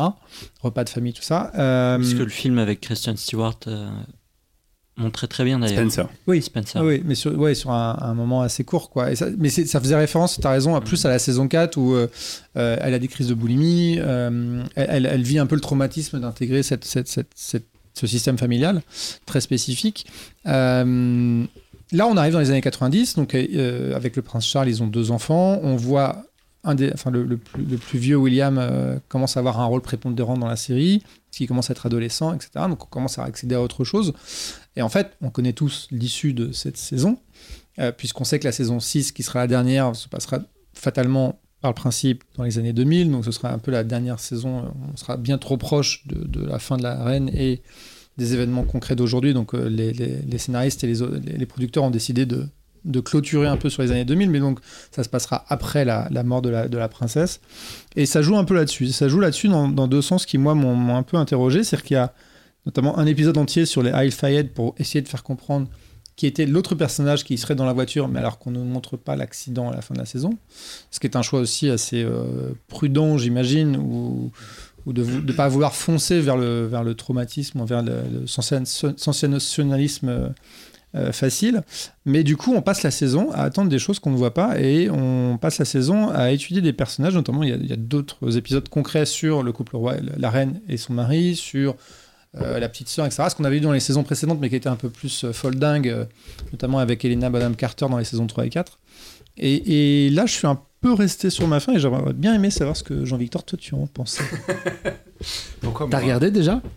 Ah oui, j'ai tout vu. Oui. Ah oui, Euh, j'ai- posé la question. Non, mais c'est marrant, moi, ça me fait rire justement ce jeu sur. Parce que, effectivement, tout le monde en parle. Et c'est pour ça que je l'ai précisé en début. Tout le monde se dit Attends, c'est la saison où ça y est, on va voir le fameux accident à Paris, le Ritz, machin truc, le tunnel. Et surtout quand tu as un épisode entier sur Dodi Al-Fayed et, et Ouais. son père, et tu te dis, là, là ils construisent un truc. Mais je pense que, euh, en fait, cette saison, elle devient un peu piège parce que forcément, elle parle beaucoup plus aux gens euh, parce que c'est des choses qui, déjà, nous, on a connu de notre vivant, qui étaient beaucoup plus médiatisées de façon accessible à tout le monde euh, au moment où ça s'est passé. Et euh, du coup, fatalement, il y a cette attente sur OK, Diana, c'est devenu un personnage encore plus public que tous les autres membres de la famille royale, et donc la saison se passe sur elle, il faut qu'on en arrive là. Et je trouve que les, scénaristes, ils ont l'intelligence de dire Attends, The Crown, d'abord, ça, ça- parle de la reine. C'est quand même le personnage principal de cette série, même si elle est entourée d'une myriade de personnages. Et donc, de quand même réussir à tirer un fil blanc sur elle qui, qui, qui reste au milieu de ce monde qui est en train de se déchirer sur la place publique, de s'envoyer des interviews à la tronche, des, des émissions, des trucs de paparazzi, etc. Et en fait, moi, ce qui m'a vraiment euh, plu encore une fois dans cette saison 5, c'est que tous les personnages existent et ils ont tous des arcs narratifs et en tout cas ils sont tous travaillés même quand c'est euh, des personnages un peu secondaires. Alors, Al-Fayed, ça paraissait logique de, d'en parler, mais à ce point-là, je trouvais ça intéressant justement de dire d'où vient ce mec-là qui s'est quand même retrouvé euh, mêlé à toute cette affaire-là. Et c'est un type qui a un destin absolument incroyable, quand même, c'est un mec absolument détestable. Il a reçu un Oscar, enfin, il a gagné un Oscar en tant que producteur, enfin, etc. Ouais, avec son, avec son fils, etc. Mais c'est un mec qui part de rien et puis qui a monté un empire financier de Oui, fou père, et, ouais. qui- et qui a fini par racheter le Ritz, notamment à Paris et plein d'autres trucs. Et donc, au début, quand on commence à avoir son épisode sur lui, qui est le troisième ou quatrième, on se dit Qu'est-ce que. J'ai en train de mater The Crown là Qu'est-ce qui se passe? Et finalement, bon, ça raccroche avec la famille royale, ça raccroche avec Diana, donc tu dis Ok, mais finalement, raconter l'histoire de ce mec-là, qui est un type qui a gravité avec la famille royale, c'est aussi raconter un aspect de comment cette famille-là, cette dynastie-là, a évolué dans son époque et euh, où finalement la reine, elle a été un peu has-been et Diana, elle exposait un petit peu les codes. Et je trouvais que c'était intéressant que la, série passe autant de temps sur des trucs qui peuvent paraître un petit peu secondaires quand on sait tous que de toute façon Diana finit par se faire encastrer dans un tunnel. Mais la série a, a quand même aussi le truc de dire, mais il s'est passé un milliard de trucs et qui sont tous plus hallucinants que les uns que les autres, qui ont l'air tous plus hallucinants les uns que les autres, que ce soit le coup de fil euh, de, de- Bah, la- la- le Camilla Gate avec euh, le coup de fil de Charles et Camilla qui a fini par être capté, qui, a, qui est paru dans la presse des Parce années que dans après. les années 90, on pouvait, on pouvait capter euh, de manière pirate les appels téléphoniques, hacker les, télé- les- les- les appels. ouais. les appels de filaire. Euh, que ce soit l'interview de Diana, etc., euh, à la télévision, qui a quand même été un, un bouleversement euh, médiatique assez monstrueux et tout un tas de trucs. Et je trouve que, en partant de cette attente qu'on avait tous de se dire, bon, on va assister à la déchéance de Diana, et, fatalement à sa mort, bah, la série, en fait, arrive quand même, à- tisser d'autres choses, à parler notamment encore du personnage de, Margaret, qu'on a un peu tous oublié, et qui est un, des, je trouve, des membres de la famille royale qui a été très bien remis en avant dans cette série, et qui là, alors je vais pas le nom de la nouvelle actrice, mais que je trouve assez génial, et qui parle de petites scènes, de petits euh, apartés, de petites apparitions, arrive toujours à exister. Et euh, je trouve que globalement, bah, la série a quand même le, don pour mettre tous les personnages en avant et pas trop se focaliser sur un, et à avoir des, des, moments de de- de- de- d'évidence, de, narration, d'écriture, de mise en scène qui sont assez fous. Notamment, il y a une scène de, de dîner, enfin de déjeuner-dîner entre Charles et Diana après qu'ils aient divorcé, etc. Où d'un seul coup, alors qu'on déteste Charles depuis un moment parce qu'il est quand même pas présenté sous Bah, son meilleur jour, Pas dans cette saison, en fait. bah là, il a un truc, en fait. il- la, la série a aussi le don de ne pas tomber dans la morale un peu facile et de donner un peu de, de nuance et de dire, bah, ce mec-là, mine de rien, c'est aussi un truc qu'on se dit en regardant la série, il est. A été, il s'est comporté comme un connard parfois, etc. Mais il est aussi victime de ce fameux système. Et il y a, il y a un moment de tendresse entre les deux où tu te dis putain, ça aurait pu marcher, mais le monde dans lequel ils ont grandi, euh, tout ce, tout ce qu'il y a derrière fait que non, c'est pas possible. Et bon, la, scène finit par vriller, etc. Mais je trouve que voilà, c'est jamais tout noir ou tout blanc. Et finalement, la saison 5 arrive encore à prouver ça sur euh, tous les personnages de la famille royale. Et tu te retrouves en- encore une fois de plus avec ce qui est quand même un espèce de cours d'histoire un peu augmenté, euh, très bien produit, etc. Où, où euh, t'as souvent encore ce truc, même si c'est des choses qu'on connaît plus, euh, ce truc de finir l'épisode et de dire attends, je vais checker Google. Et notamment la fameuse interview que Diana a donnée dans la presse Vous pouvez la retrouver en ligne parce qu'elle est, elle est disponible. Et c'est hallucinant de mimétisme, de à quel point euh, Debicki a la. Bon, ça, ça, on la voit arriver, on, on le sait, mais elle a la même gueule, elle, a- elle a les mimiques, elle a la voix, enfin c'est un truc de fou furieux. Mais notamment le journaliste qui est face à elle, c'est pareil, il a la même gueule, la même voix. Enfin, là-dessus, c'est assez fort, et le- notamment le Premier ministre, c'est c'est un peu du même acabit. Et il y a ce truc où tu réapprends plein de choses sur cette, sur cette famille, cette dynastie pas possible, et tu te dis, bah, c'est quand même la, meilleure version de Dallas possible et de tous les soap opéras euh, du genre. Et euh, mais voilà, je trouve qu'il y, a- cette distance, il y a cette intelligence d'écriture, de, de donner de la, de matière à tous les personnages et pas juste dire, ok, vous êtes venus venu pour Diana, allez, on va vous en mettre trois caisses et puis euh, voilà. Notamment, voilà, je trouve que Imelda Stanton, je suis peut-être en train d'écorcher son nom, elle apporte une espèce de gravité au personnage de la reine qui était un peu absent, euh, enfin qui, commençait à, se pointer au fur et à mesure des deux dernières saisons, mais je trouve que là, il y a notamment tout ce truc sur ce personnage qui, d'un seul coup, on se rend, enfin, tout le monde lui dit, bon, meuf, t'es vieille, il va peut-être falloir que tu laisses le trône. Euh, notamment le personnage de Charles, c'est un des trucs qui le met pas en valeur à ce moment-là. Et la série fait grand bruit, notamment parce qu'elle, euh, là, enfin, cette saison fait grand bruit parce qu'elle sort au moment où Charles euh, récupère le trône et où, bah, forcément, ça le met pas en valeur lui. Mais, mais il y a ce truc où, sur ce personnage où tu dis, cette nana-là est en train de traverser encore une, fois de plus une, une nouvelle époque où dans ses, dans ses dorures, dans ses intérieurs très rococo bizarres, machin, et un peu kitsch, bah, elle représente toujours ce truc très stable, un peu trop rigide, mais qui mine de rien est un espèce de pilier pour euh, le pays, euh, enfin pour l'Angleterre. Et en fait, je trouve que plus la série avance, plus elle est, assez bouleversante cette femme. Et euh, alors oui, c'est de la fiction aussi, hein, c'est pas full documentaire, mais je trouve que de ce point de vue-là, quand même, c'est une, personnalité qui a aussi quelques torts et il suffit de, faire quelques recherches pour voir qu'elle n'a pas œuvré que sur des trucs, choses bien. Je trouve qu'il ouais, y, a- y un- talent ouais, de, de- creuser ces personnages-là et tu te dis, euh, moi une fois de plus, quand j'ai commencé The Crown comme beaucoup de gens, j'en avais rien à carrer de la famille royale. Quand je vois aujourd'hui leur truc à la télé sur euh, Meghan Markle, machin truc, je m'en tamponne complètement. Et ils ont réussi à. Ils ont trouvé le moyen de, rendre ça intéressant et de. Mais ils se basent évidemment sur des faits réels, donc c'est qu'il y a quand même quelque chose à la base. Et à donner de la densité au milieu d'une série qui est, euh, d'un classicisme total, mais euh, qui te rappelle que le classicisme, quand c'est bien fait, bah putain, c'est quand même imparable. C'est magnifiquement filmé, euh, tous les décors sont, sont, dingues, les costumes sont superbes. Et c'est pas juste illustratif dans les réels, tu sens qu'il y a toujours des intentions. Alors que là, ils ont, j'ai vu qu'ils ont renouvelé totalement le pôle de, de réalisateurs. Il y, en a, il y en a notamment plus Benjamin Caron, qui était un des, des grands réels de la série, qui maintenant est parti sur d'autres projets. Ils ont renouvelé tout, totalement leur roster. Et pourtant, visuellement, ça tue. C'est magnifiquement fait. Et, euh, et je, voilà, je continue. Enfin, j'ai maté les 10 épisodes. euh, j'ai bouffé ça à toute vitesse, alors que, encore une fois, la famille royale, je m'en tamponne complètement. Mais c'est- marrant parce que la, la- Non, mais moi, c'était pareil. Je suis un peu sur le même principe que toi. Mais c'est vrai qu'une des critiques qui émergeait de la saison, c'est quand même que, enfin, malgré tout, ils ont vachement axé le propos sur le fait que Charles était euh, progressiste et que c'est lui qui tentait Oui, de vu, rediriger j'ai un vu peu pas mal de bad buzz sur, enfin bad buzz, euh, de critiques un peu négatives sur le côté. Ah finalement Charles il est sympa, regardez. Oui, mais tu. tu- Moi, c'est ça que j'aime bien aussi, c'est que la, série a le bon de te montrer ces deux côtés, quoi. C'est-à-dire qu'il a quand même un côté. euh, Il a envie de foutre un coup de pied au cul à la reine et de dire eh Bon, t'es gentil, euh, maman, mais tu vas te barrer parce que tu t'as vieilli. Et, euh, et en même temps, oui, sur certains aspects, bah, face à un truc qui est tellement rigide, que, aussi rigide que la famille royale, à l'époque, il, faisait il avait deux, trois réflexions et deux, trois envies qui étaient un peu novatrices. Et on, voit notamment un épisode qui termine sur la, la, fonda- la- la fondation qu'il a créée pour aider des jeunes en Angleterre, etc. Un truc que je connaissais pas du tout. Tu dis, bon, moi, il a servi à ça. Et parce que c'est vrai que c'est, c'est une des questions principales de cette saison et que je trouve hyper intéressante parce que c'est un truc qu'on se dit tous. C'est à quoi sert cette putain de famille Et non, mais vraiment, à quoi ça sert la monarchie aujourd'hui, quoi? Parce que finalement, politiquement, ils ont aucun poids. On l'a encore vu récemment avec le Brexit, etc., où ils, pa- ils parlent pas, ils s'expriment pas sur leurs opinions et la reine, c'est l'église, etc. Donc euh, ça coûte un, un pognon de malade euh, aux Anglais. Euh, Enfin, c'est, c'est un système qui est toujours remis en question. Et là, la, la, la, série traite de ça et en même temps arrive à apporter deux trois réponses euh, qui sont pas définitives et c'est loin d'être exhaustif sur le sujet, mais ça permet d'un peu d'apporter du, un peu d'eau à la réflexion, au moulin et de, creuser un peu la réflexion. Quoi. Moi, j'ai juste un, un bémol sur. euh, je suis d'accord avec tout ce que vous avez dit. J'ai juste un bémol sur le casting à un point. Dominique West. Dominique West en, en- en Prince Charles. c'est C'était un c'était une autre critique. Tout le monde dit qu'il est beaucoup trop beau pour être. euh, Oh, exactement. Charles, c'est. Pardon, hein, mais Charles, il est pas beau. C'est Déjà. Dumbo. Il a des grandes Or, oreilles. et euh, Dominique des photos. West, c'est quelqu'un qui est charmant C'est et qui, le, qui The le montre à l'écran en fait. il, il est tout le temps souriant.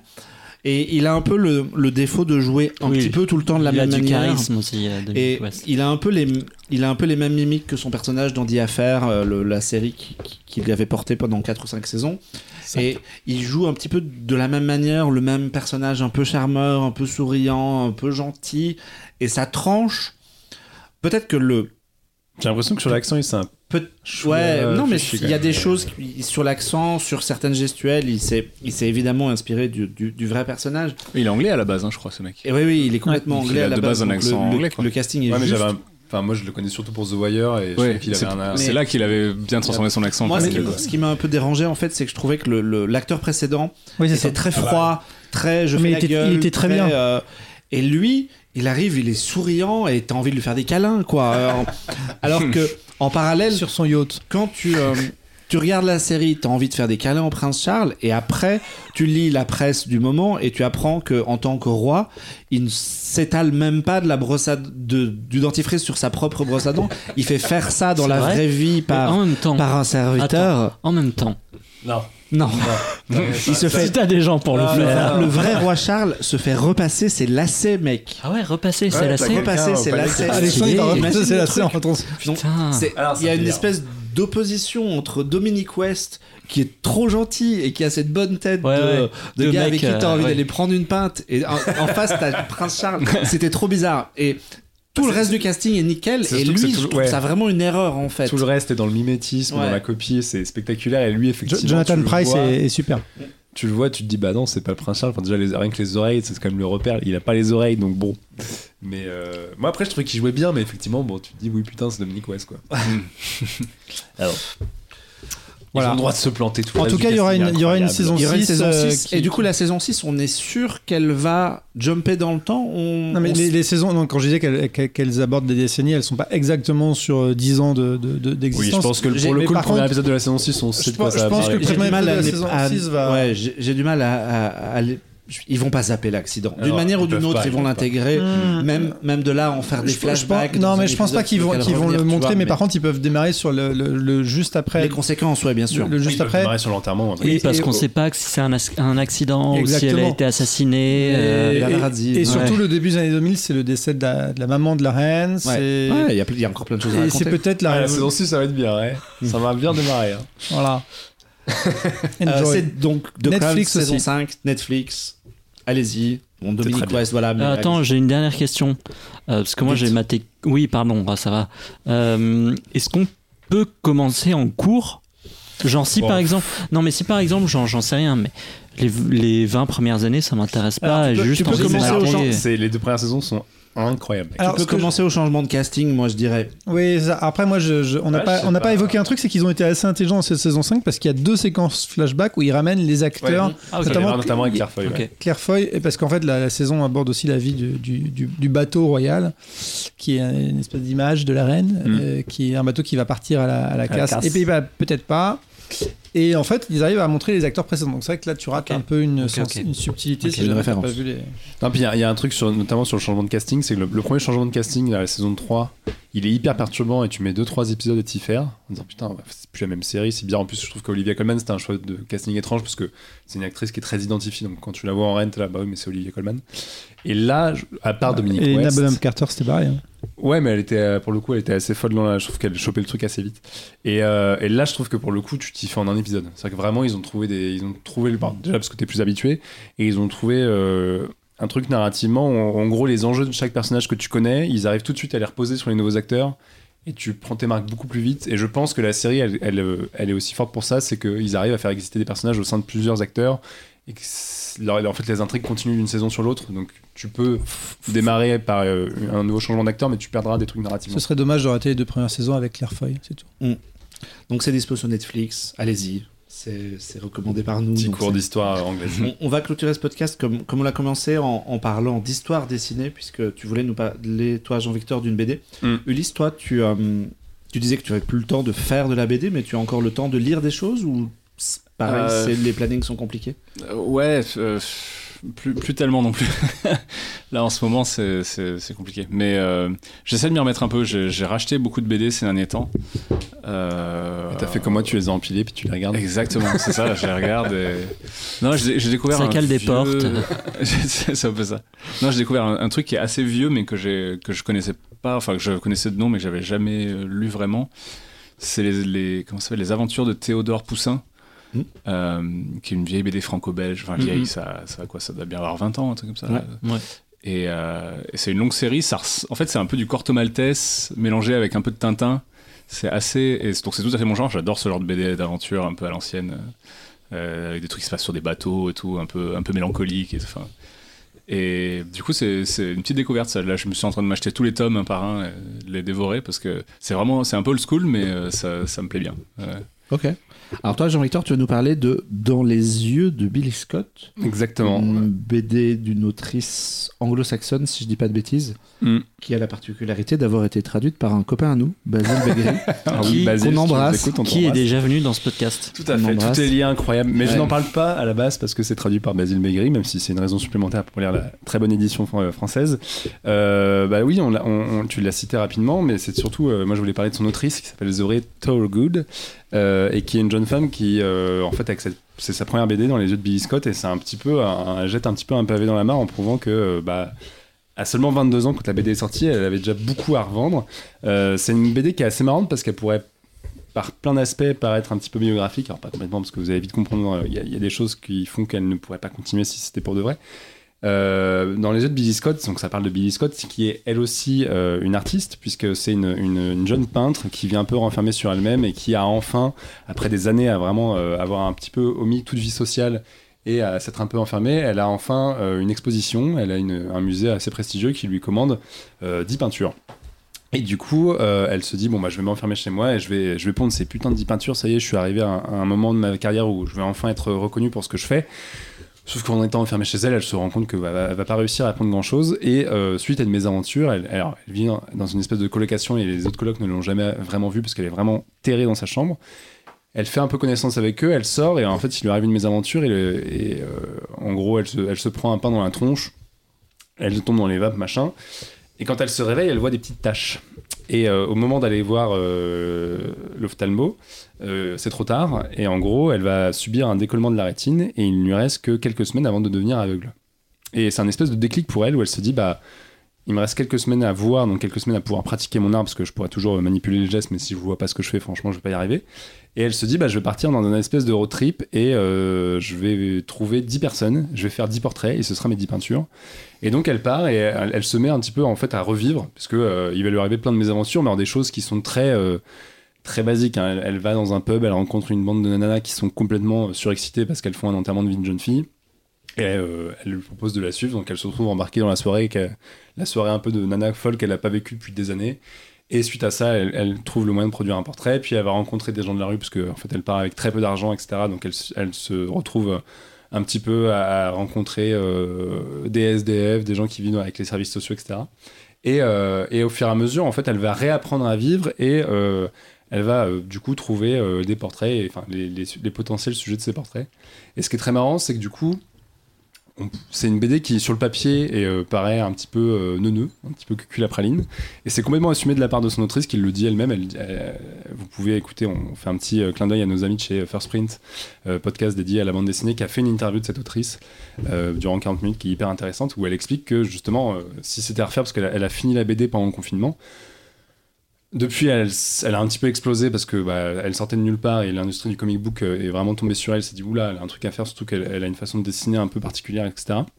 Elle fait tout à la main, tous les ancrages sont à la main, euh, toute la colorisation est à la main, etc. Il n'y a, pas de retouche numérique. Euh, on va avoir limite le trait un peu de ses stylobiques, etc. sur le, sur le dessin, c'est intéressant.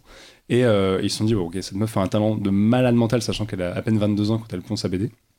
Et du coup, elle explique que si c'était à refaire, peut-être qu'elle changerait un petit peu des trucs parce que oui, la BD a presque un, aspect un petit peu cucu par, par certains aspects, mais en même temps, c'est ce qui la rend super attachante, c'est qu'il y a à la fois ce personnage qui est un peu nihiliste parce qu'elle est dans son coin, elle est dans sa bulle, et euh, bah, elle a quand même eu un- une enclume, enfin une épée au-dessus de la tête et euh, une échéance absolument à, faire.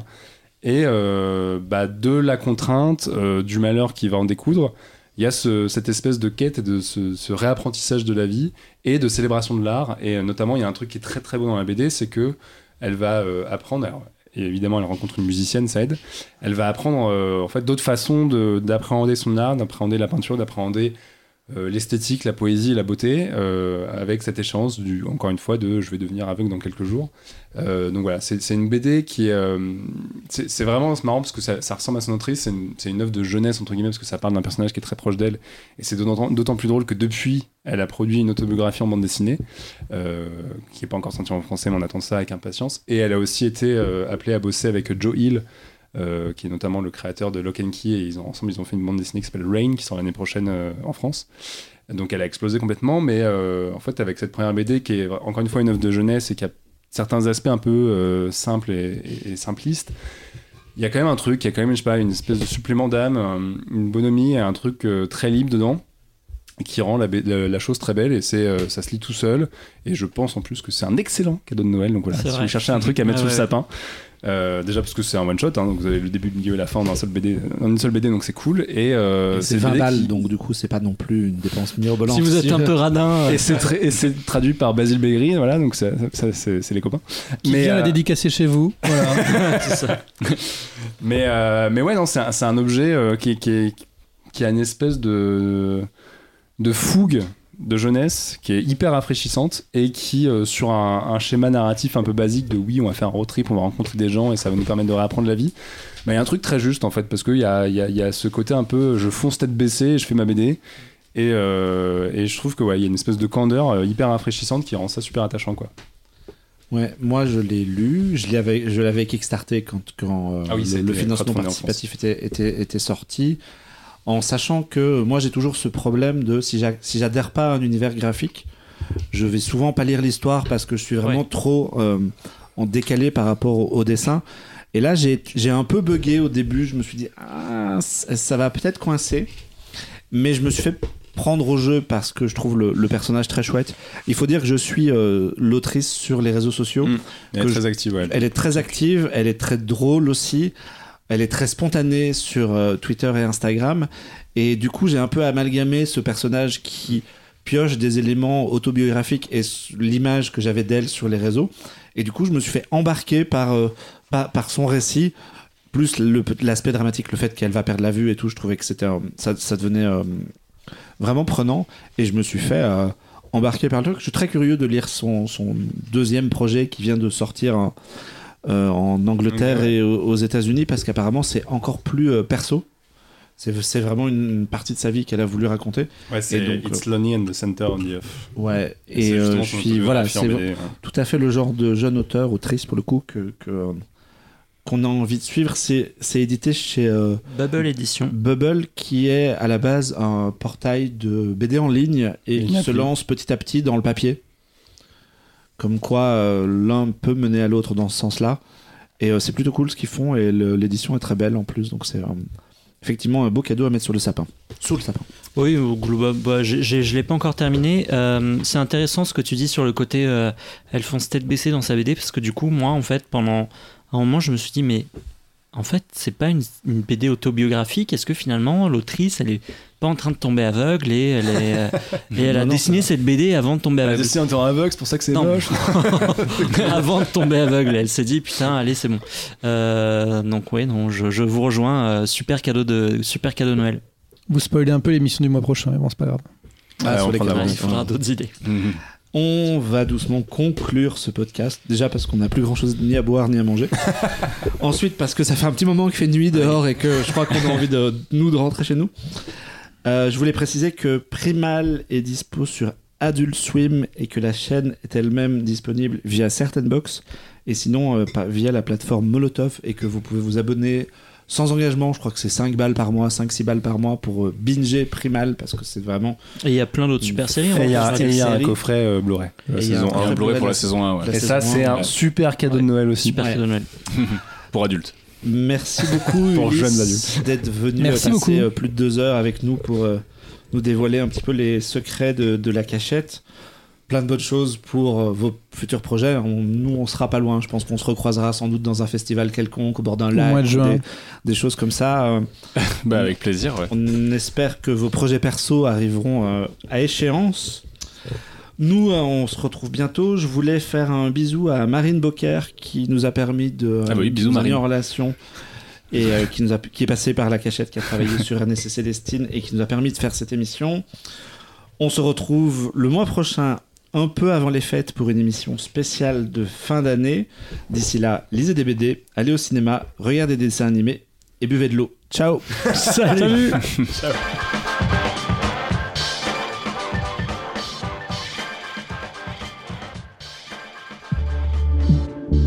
Bonus. Trax.